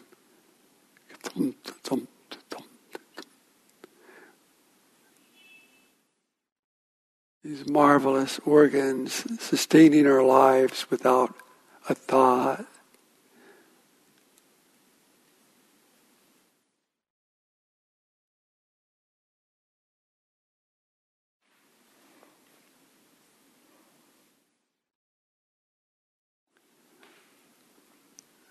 Presence in the chest region.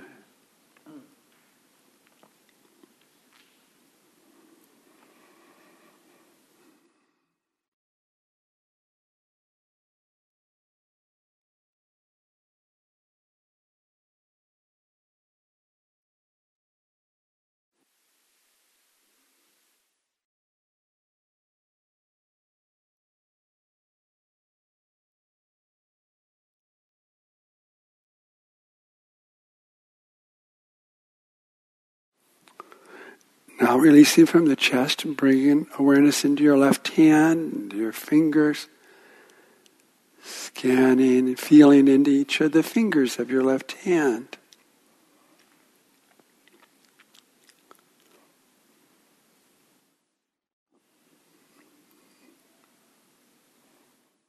Thumbs, thumb of your left hand,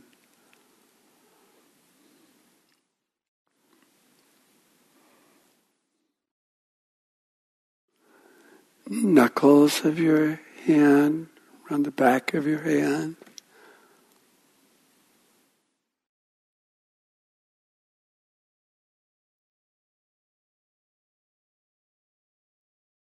Palm.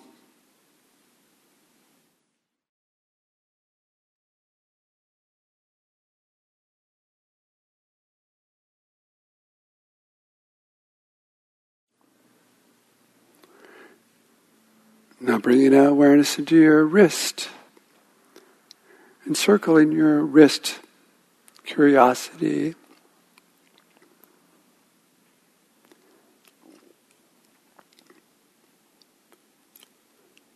Notice when you shift from sensations to stories. As you do, or if you do, or thoughts, simply note that. Let them be. Return to sensations every time you wander somewhere else. Now into the left forearm.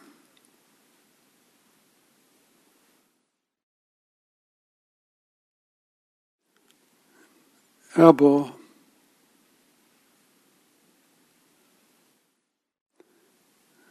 Upper arm.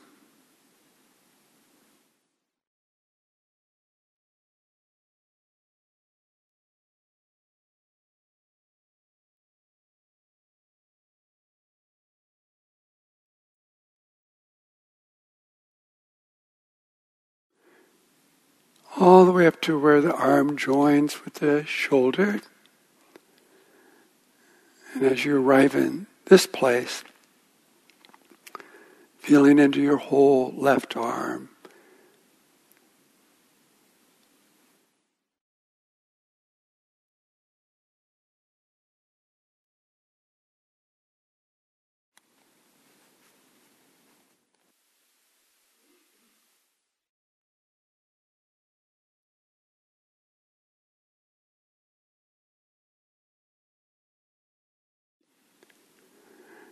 Now releasing from your left arm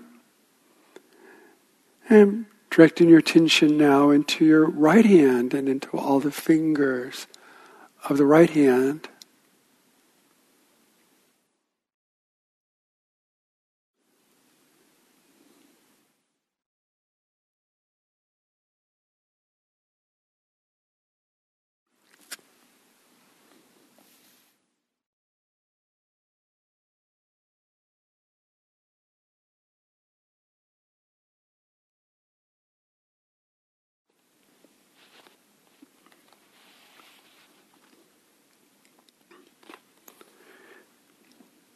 Feeling into each of the fingers till you get to the thumb. Feeling into the thumb.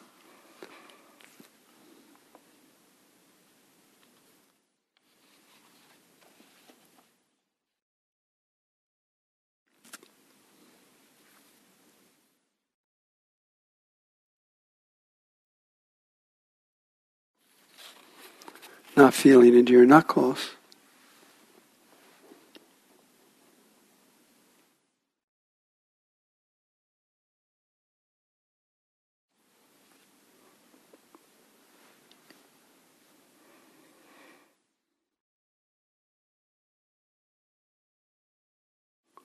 The back of your hand and palm of your hand,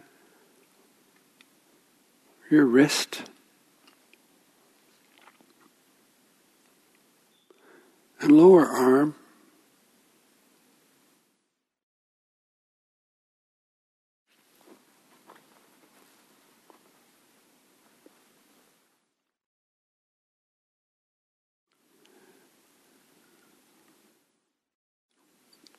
Right elbow,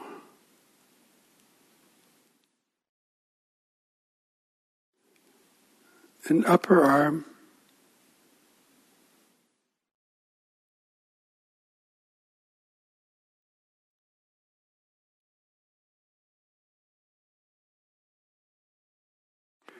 Feeling all the way up to that place where the arm joins the shoulder being present in your whole right arm.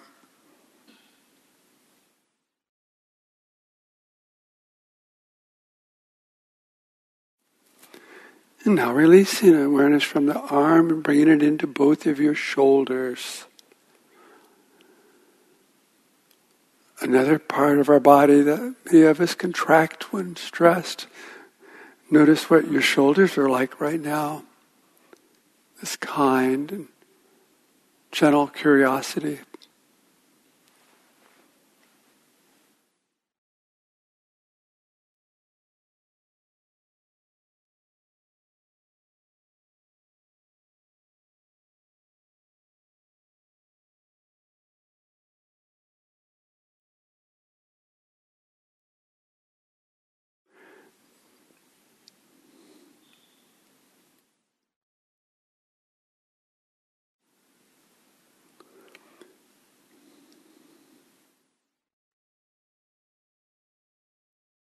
Slowly, mindfully, allowing your attention to creep upwards in your body, now into the neck region.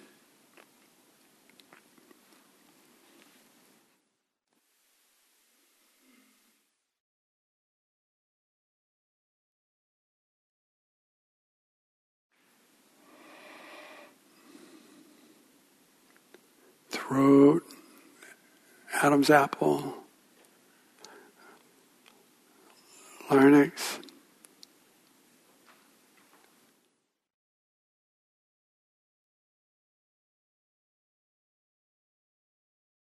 Air shuttling through this passageway from nose and mouth to lungs and back.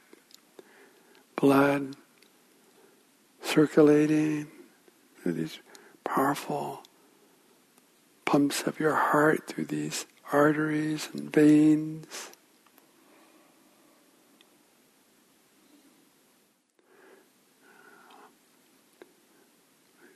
Small but strong little bones support your head, allow you to turn this way, that way.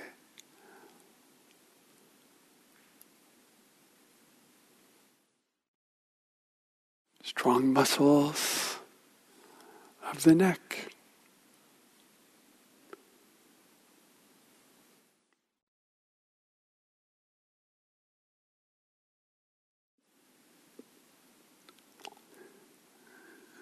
Slowly, mindfully direct your attention further upward now into your head region, into the joints of your jaw. Notice what your jaw's like right now. Tight, loose, comfortable, sore, holding, released, open, closed. What do you feel in the joints of your jaw? Now feeling into the whole jaw, all the way into the chin.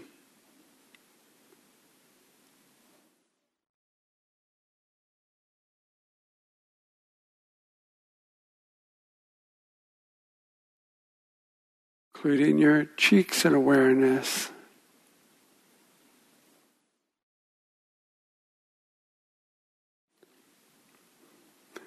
Your lips, mouth, tongue, teeth.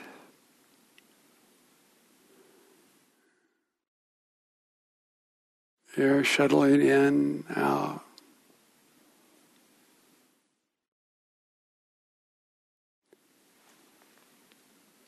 Now bringing attention into your nose region, your nostrils.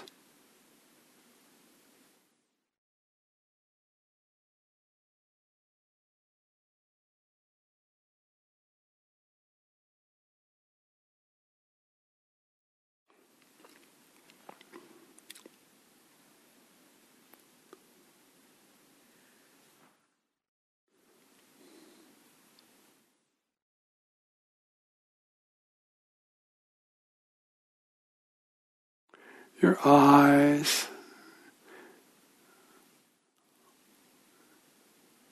Resting here in their perfectly shaped little sockets. Perhaps aware of light through these eyelids, even movement.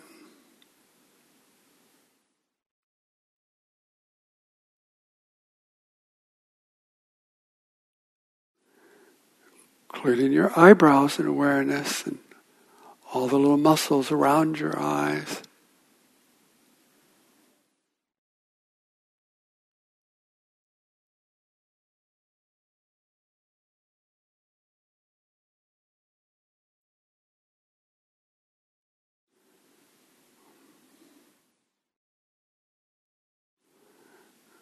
Forehead, brow of the head.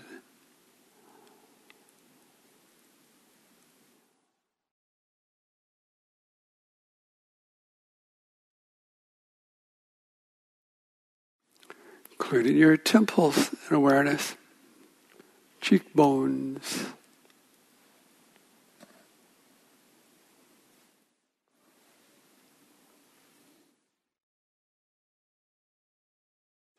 Ears.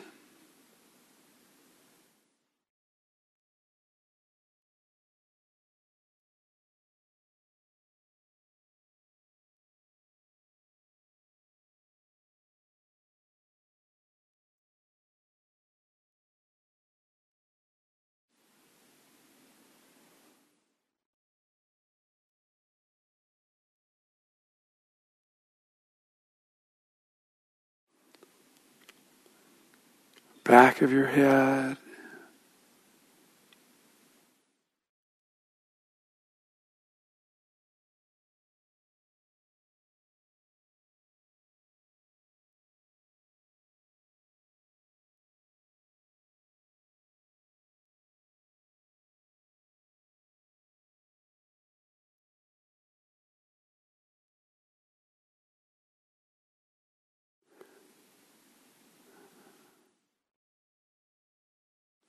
Top of your head,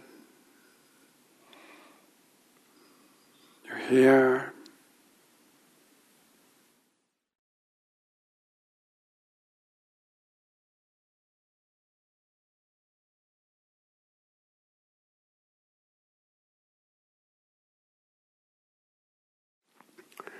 Now arriving at this uppermost part of your body, very slowly and mindfully allow your attention to drop back down through your entire body. All these places you're just so carefully investigated and spent time with, allowing yourself to become fully embodied.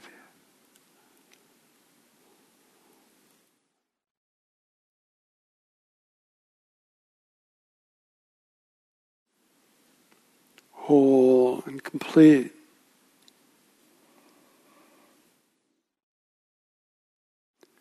Present the body.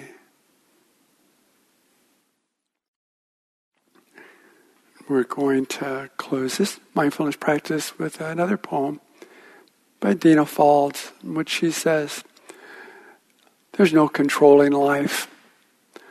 There's no controlling life. Try corralling a hurricane, contain a tornado.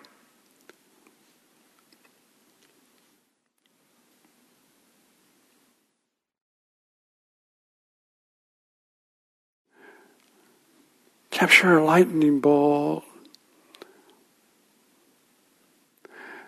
dam a stream, and it'll create a new channel. Dam a stream, it will create a new channel. Resist and the tide will sweep you off your feet. Allow and grace will carry you to higher ground. The only safety lies in letting it all in the wild, the weak, the fears, failures, fantasies, and success. When loss strips off the doors of your heart and veils your vision with despair, practice becomes simply bearing the truth. And your choice to let go of your known way of being, the whole world is revealed to your new eyes. May there be peace.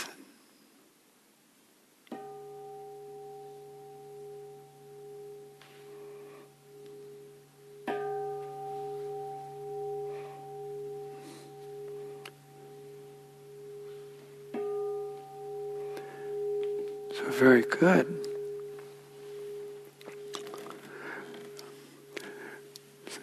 So we're going to have small group discussion. Form a small group of two or three or four persons near you, and uh, sit in a little circle. Introduce yourselves, and one person shares. Everybody else listens. No advice giving, no interpretations. Maybe just understanding, feeling. Share what you just experienced, your thoughts, your emotions, your sensations, what you experienced. And, and um, don't say anything, but you might um, give your grimaces and your smiles, and then go to the next person. Each person shares what did you just experience doing the guided guided body scan meditation. We'll ring the bell again in about 15 minutes.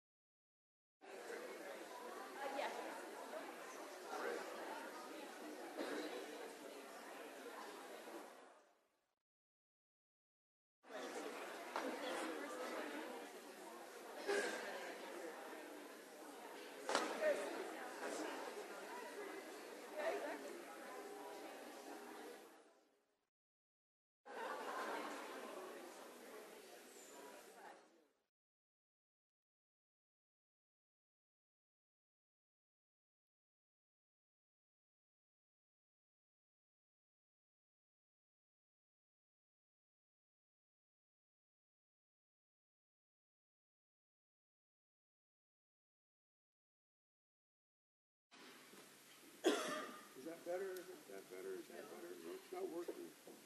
You know what? This is, it's, it's upside down. Is it working now? He says I'm upside down. Here we go.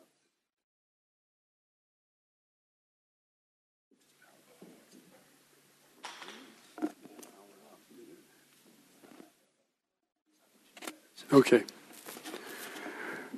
So, very well. Good work, you guys. That's a whole lot of meditation practice for many of you who have never sat before. Please don't resent me. It was all part of the work. It's just the same thing we do with MBSR students. So, we're going to have a chance to talk in a larger group about that. First of all, I want to, as you see, my dear friend Bob Stahl's here. I want to welcome him. And he's a um, senior teacher. He just got done teaching here at Spirit Rock, a five day retreat. Yeah, you're. You just.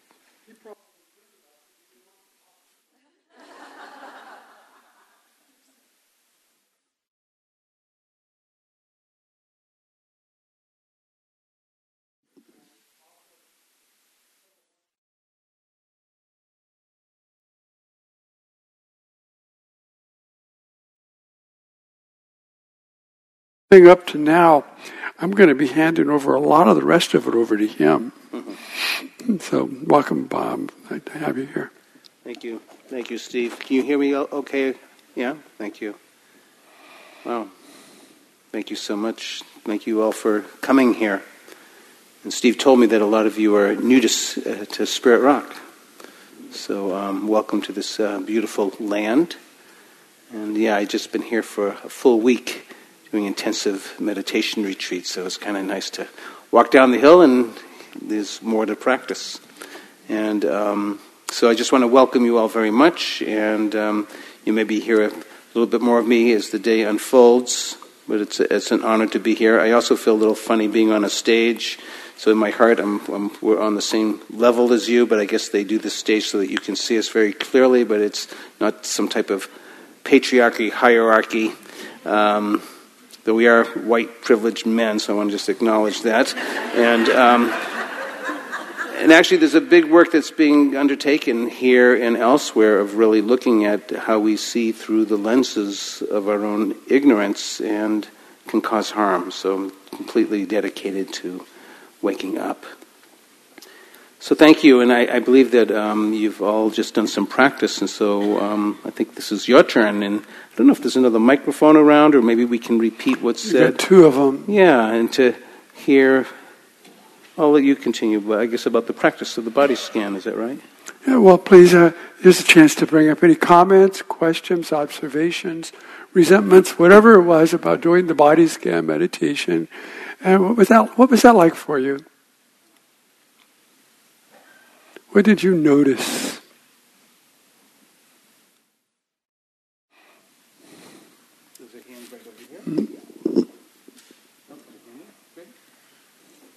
Thanks. So that was one of the longer meditations I've done, and uh, a lot of stuff showed up during it, which was great. Um, but when that stuff showed up, then my mind started attaching it to the world. And I'm just wondering my question is when stuff does show up during the meditation, do you recommend trying not to think about it and continuing on the path? Or since this is new stuff that just showed up and it's useful, are you gentle with yourself around saying, oh, that's what this is and that's good to know and and let it be.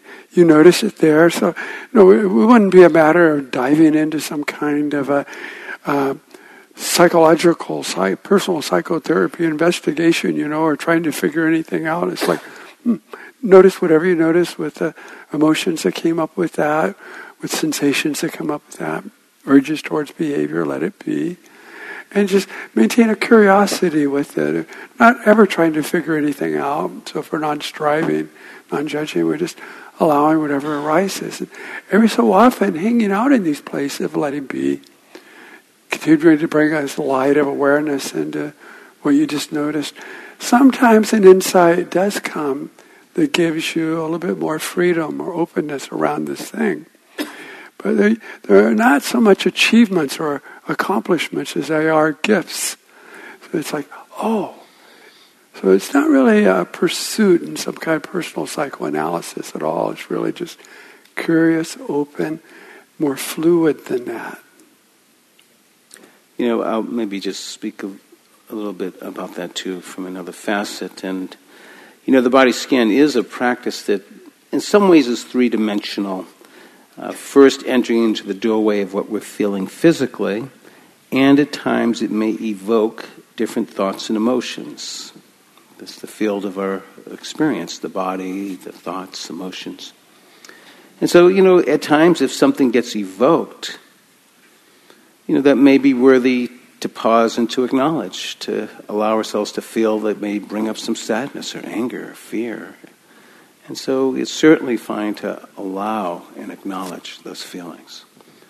And, um, you know, and if that seems to be more uh, stronger on the internal Richter scale, and you discover when you finally, after you acknowledge it, that you're in the left knee and we're now up by the right shoulder, there's no need to try to quickly go through all the parts you missed. Never mind, just join in at the right shoulder and just continue on. But there's a beautiful um, words from Martha Elliott that our history is here inside our body, and our body is our storehouse of all of our learnings and thoughts and experiences. And so at times things will come up. And how do we begin to meet them and to acknowledge them? And um, so it could at times be part of the practice in discerning. And, the, you know, Steve was pointing, and I think it's very important to recognize when I've moved into the mode of trying to figure it out or analyze it. Up, the inquiry is broken. Can I just stay with the feeling? Perhaps let the feeling show me. And that wise discernment. When it is, do I stay with the feeling and open to it and acknowledge it? And when at times, okay, I see you, this is enough, and proceeding on. And, and this is something that we each, in our own practice, discern. Yeah. This woman in front had a question.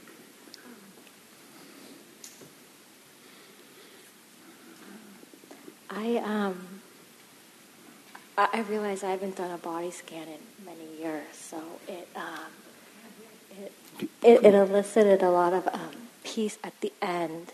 In the beginning, it was I was very consumed with my stories, and um, I really appreciated um, the Let It Be a lot because that helped me just not have to let it go. That made a big difference for me. It just let it be. And then I was able to continue on with the body scan. Like it can just be there. I'm very familiar with my stories. They're they're repeated in my mind, you know, on repeat. so um, I was able then to just feel my body, and it, it, it was interesting towards the end. I could just really be at peace. It felt like I almost did a yoga session at the end. Like, you know how at the end you get to do Savasana and lie down? Mm. It was so restful and peaceful to actually feel that. And um,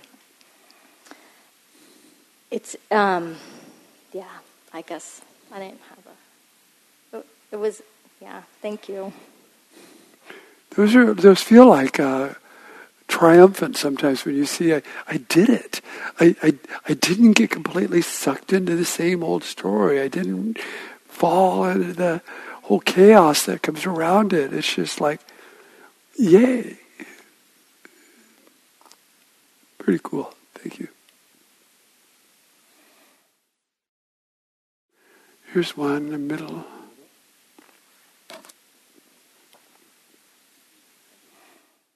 Um, so, oh, excuse me. Um, so, for a long time in my life, I've been aware that I store uh, stress very physically.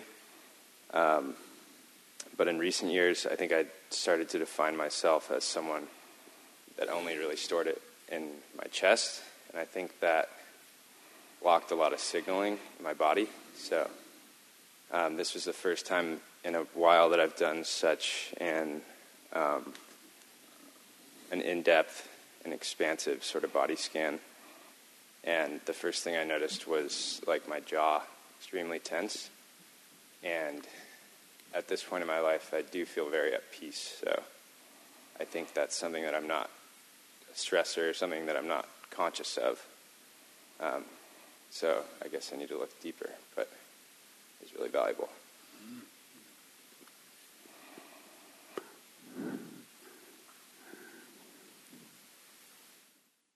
There's a, a, funny quote. I don't know if Steve mentioned it earlier about the Dubliners. No, I didn't. And um, it's from James Joyce, and there's a character in his book that was um, very much.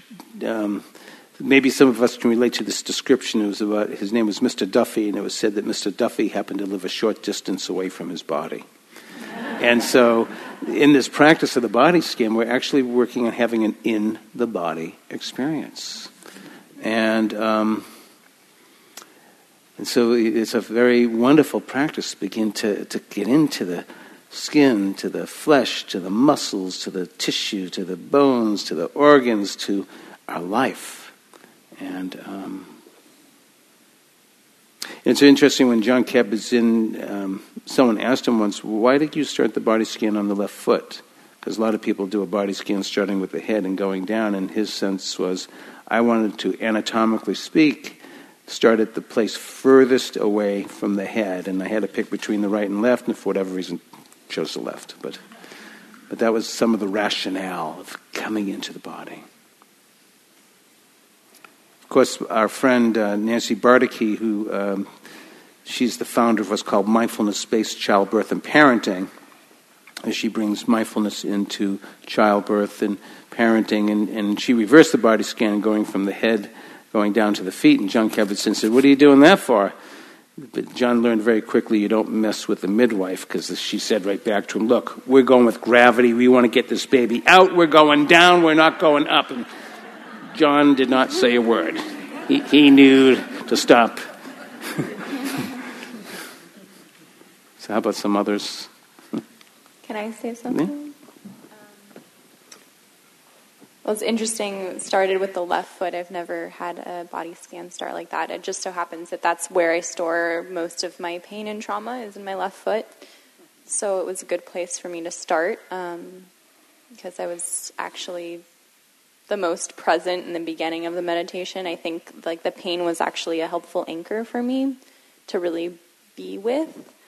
I'm really sleepy. So once things became a little easier, um, I had less of an anchor to keep me from leaving my body. So um, I think I fell asleep. I'm pretty sure I fell asleep at some point, but it was very. I mean, the just like I was talking about my group, the the fine line between really being because I felt like I would oscillate between really just being at peace with whatever was coming up in other parts of my body that didn't have as much pain, and then being sleepy, and so just kind of navigating that line of feeling like, oh, this is really peaceful, and then next thing you know, you're falling asleep. That I think part of the practice, like um, someone in my group said, is like is in coming back without being too mean to yourself too, because I tend to be like really angry at myself. So that's what I was practicing on when I came back from falling asleep. I was that I feel like that's where the practice was for me is not getting really mad at myself, but trying to come back. It's beautiful, and the the attitude is, um, you know, can we practice with with kindness, a sense of befriending, and of course, the moment you realize you're not present, you are, and can I begin again? And take a look around the room. How many people here dozed off for a little bit doing the body scan? Raise your hands. Look around. Good company. This is very. How many people's mind wandered? You're in good company. We don't even know sometimes if we're not mindful that our mind wandered because we're so busy lost in the wandering. So this is a first insight. There's a hand over here. I, I guess sometimes I wonder. We talk about the mind and the body are connected, um, and certainly as we did the body scan, that became quite clear. Um, but on the other hand, I went to a, a talk that, that, Jack Kornfield did talking about his new book, No Time Like the Present. And one of the first things he said is, Don't forget, you're not your body. And he was describing uh, a person looking in the mirror and saying, That can't be me anymore. Look at all the wrinkles or something. And so trying to, to recognize that you aren't your body, but that you and your body are connected and, and close and important to each other. And, and I think just how do you learn how to separate out the two parts, the mind and the body, but still still love the body as though it's your own, even though it's not your body, or you're not your body, or you know all that stuff.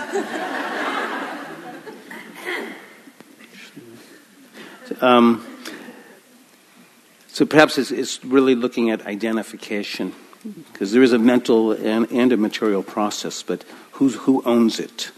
And at what point, as a f- friend of mine was just saying, you know, right now I'm looking at my nails, at my fingernails, but at a certain point I cut them, and then I throw them in the, in the basket. And um, whose, whose nails are they now?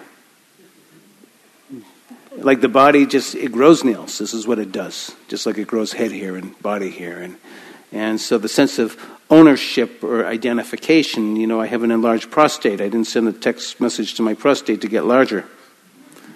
And um, so there's a certain type of uncontrollable nature. But perhaps more on the emotional and psychological level, of course, we are all, we're born, our cord was cut, we become separate, we begin to develop an identity that I call myself I, me, and mine. And of course, we receive lots of impressions as we grow up, and we begin to develop our identity. So perhaps what we're pointing to is that, you know, this identity that we have deeply identified with may not be the full story.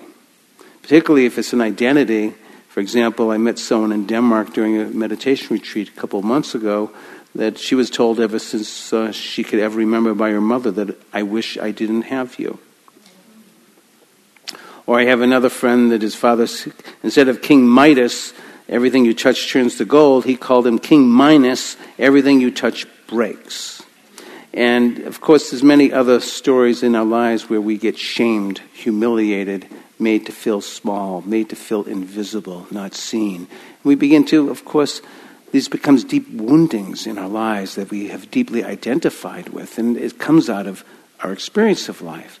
And to me, one of the most liberating qualities, and I think what Jack is pointing to, of the mindfulness practice is to begin to see these stories that we are telling ourselves over and over again. I'm not beautiful, I'm ugly, I can't do this, I can't paint, I can't sing. And perhaps to begin to discover that they're limited definitions. That these stories that I've told myself are enslaving to me. And to me, this is one of the most liberating aspects of this practice is to begin to first to become aware of these stories. And then potentially we can begin to see maybe some of these are limited. I know growing up I had, you know, I trust with uh, many of us, we've had many wonderful things and we have times where we felt shame and humiliated, made to feel small, and these become deep and we begin to we live them over and over again. And with our practice, we can begin to see these stories and oh, perhaps there's more, or that, I, there's identification.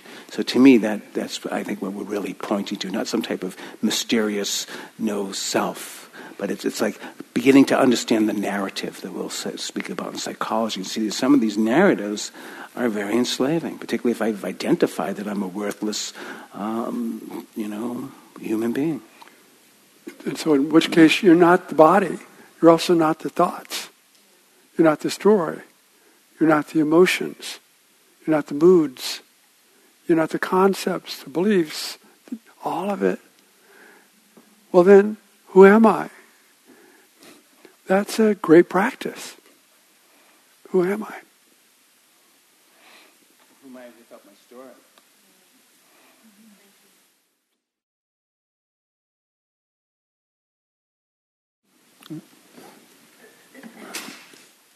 I'm a little embarrassed to say what my process was, but I'm going to do it anyway. Which is, um, I want to start by saying my nickname that my family and my friends have given me is, is the Ever Ready Bunny. So when I started this and realized how much time you were spending with the left foot, I thought, oh my God, this is going to take forever. and, um, and I started to get anxious about that. And so I said, oh, just notice that. Just no- why are you getting anxious about this? And then I said to myself, this is why you're here. this is why you're taking you're going into meditation. So I really worked hard to try to quiet my mind and and be a good student and stay in the moment and, and pay exquisite attention to all of your, your directions. And then suddenly towards the end, as we were in our heads, tears started falling down my face, and I thought, what is this about? And suddenly in my head came a conversation. I was a really hard conversation I was having with somebody last night where I was uncharacteristic, uncharacteristically reactive and couldn't figure out what it was. And a voice came into my head, and I got what it was that got opened up in that conversation last night. And I felt this sense of peace. Hmm. And um, wow, is this what this does? Because um, it's going to be quite a journey.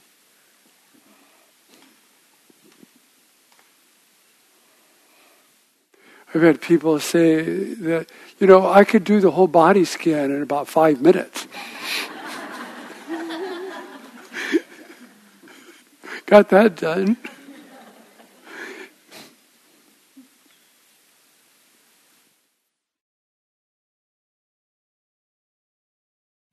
So this uh, question is directed to, to Bob in particular, but I'd like to hear from both you. This addresses what you were talking about with respect to negative thoughts, these um, uh, these statements that were imposed upon us when we were younger, these bad experiences. How do you diffuse that? I don't know if you can generalize, but how do you diffuse that in meditation? The, the most uh, important aspect is to be aware that you actually are having those statements.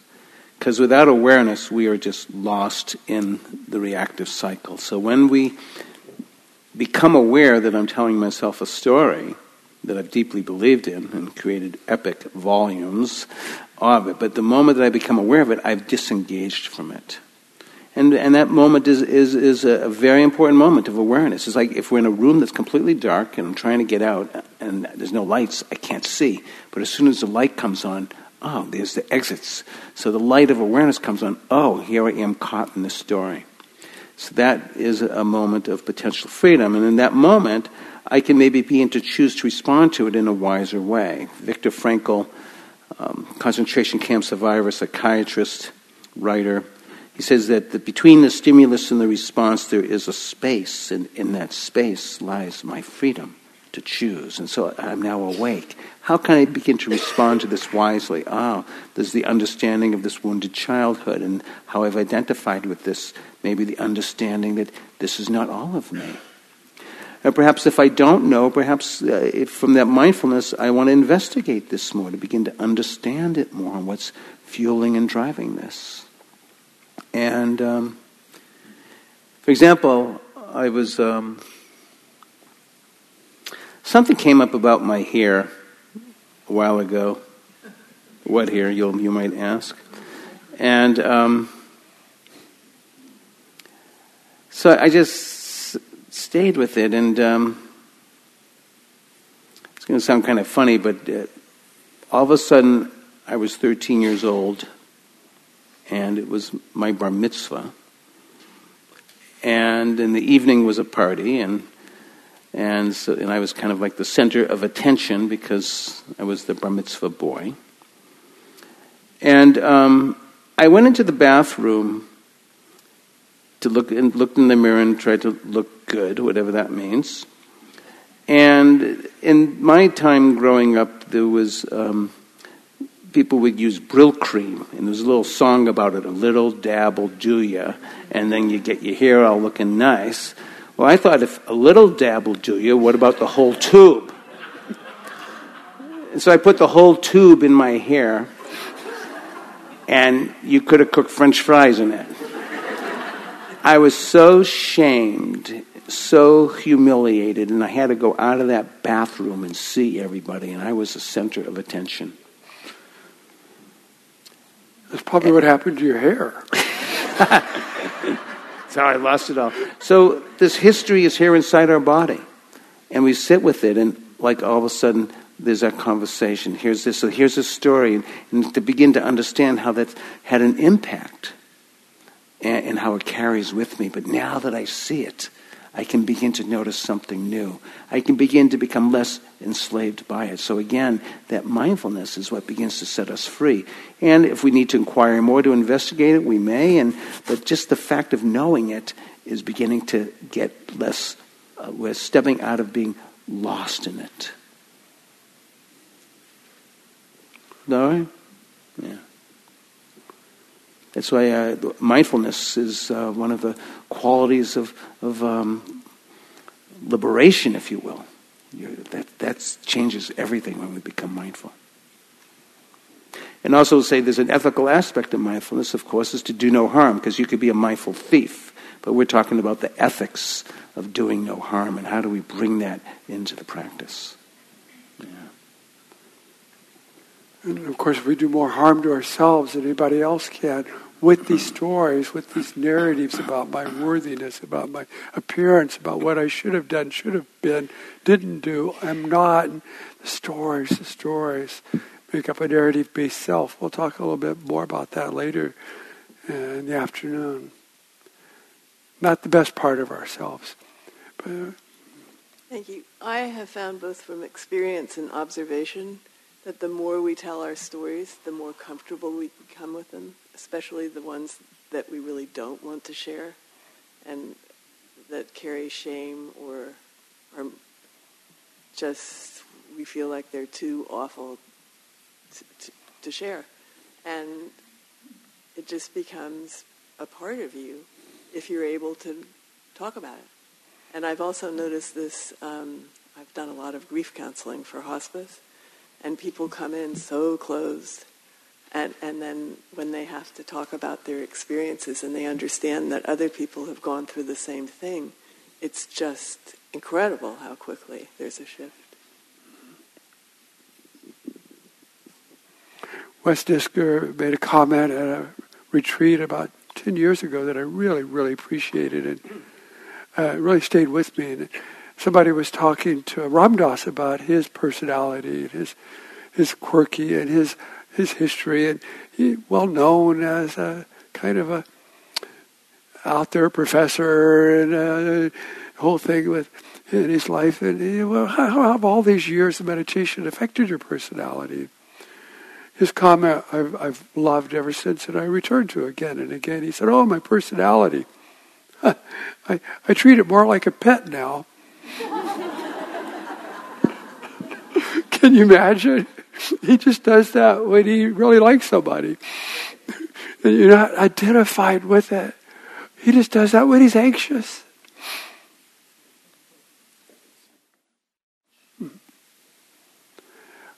I think it's about lunchtime. So we have uh, until we have one hour for lunch. And we'll be coming back here then to uh, begin again at 1.30 our afternoon. So have a wonderful lunch, you guys.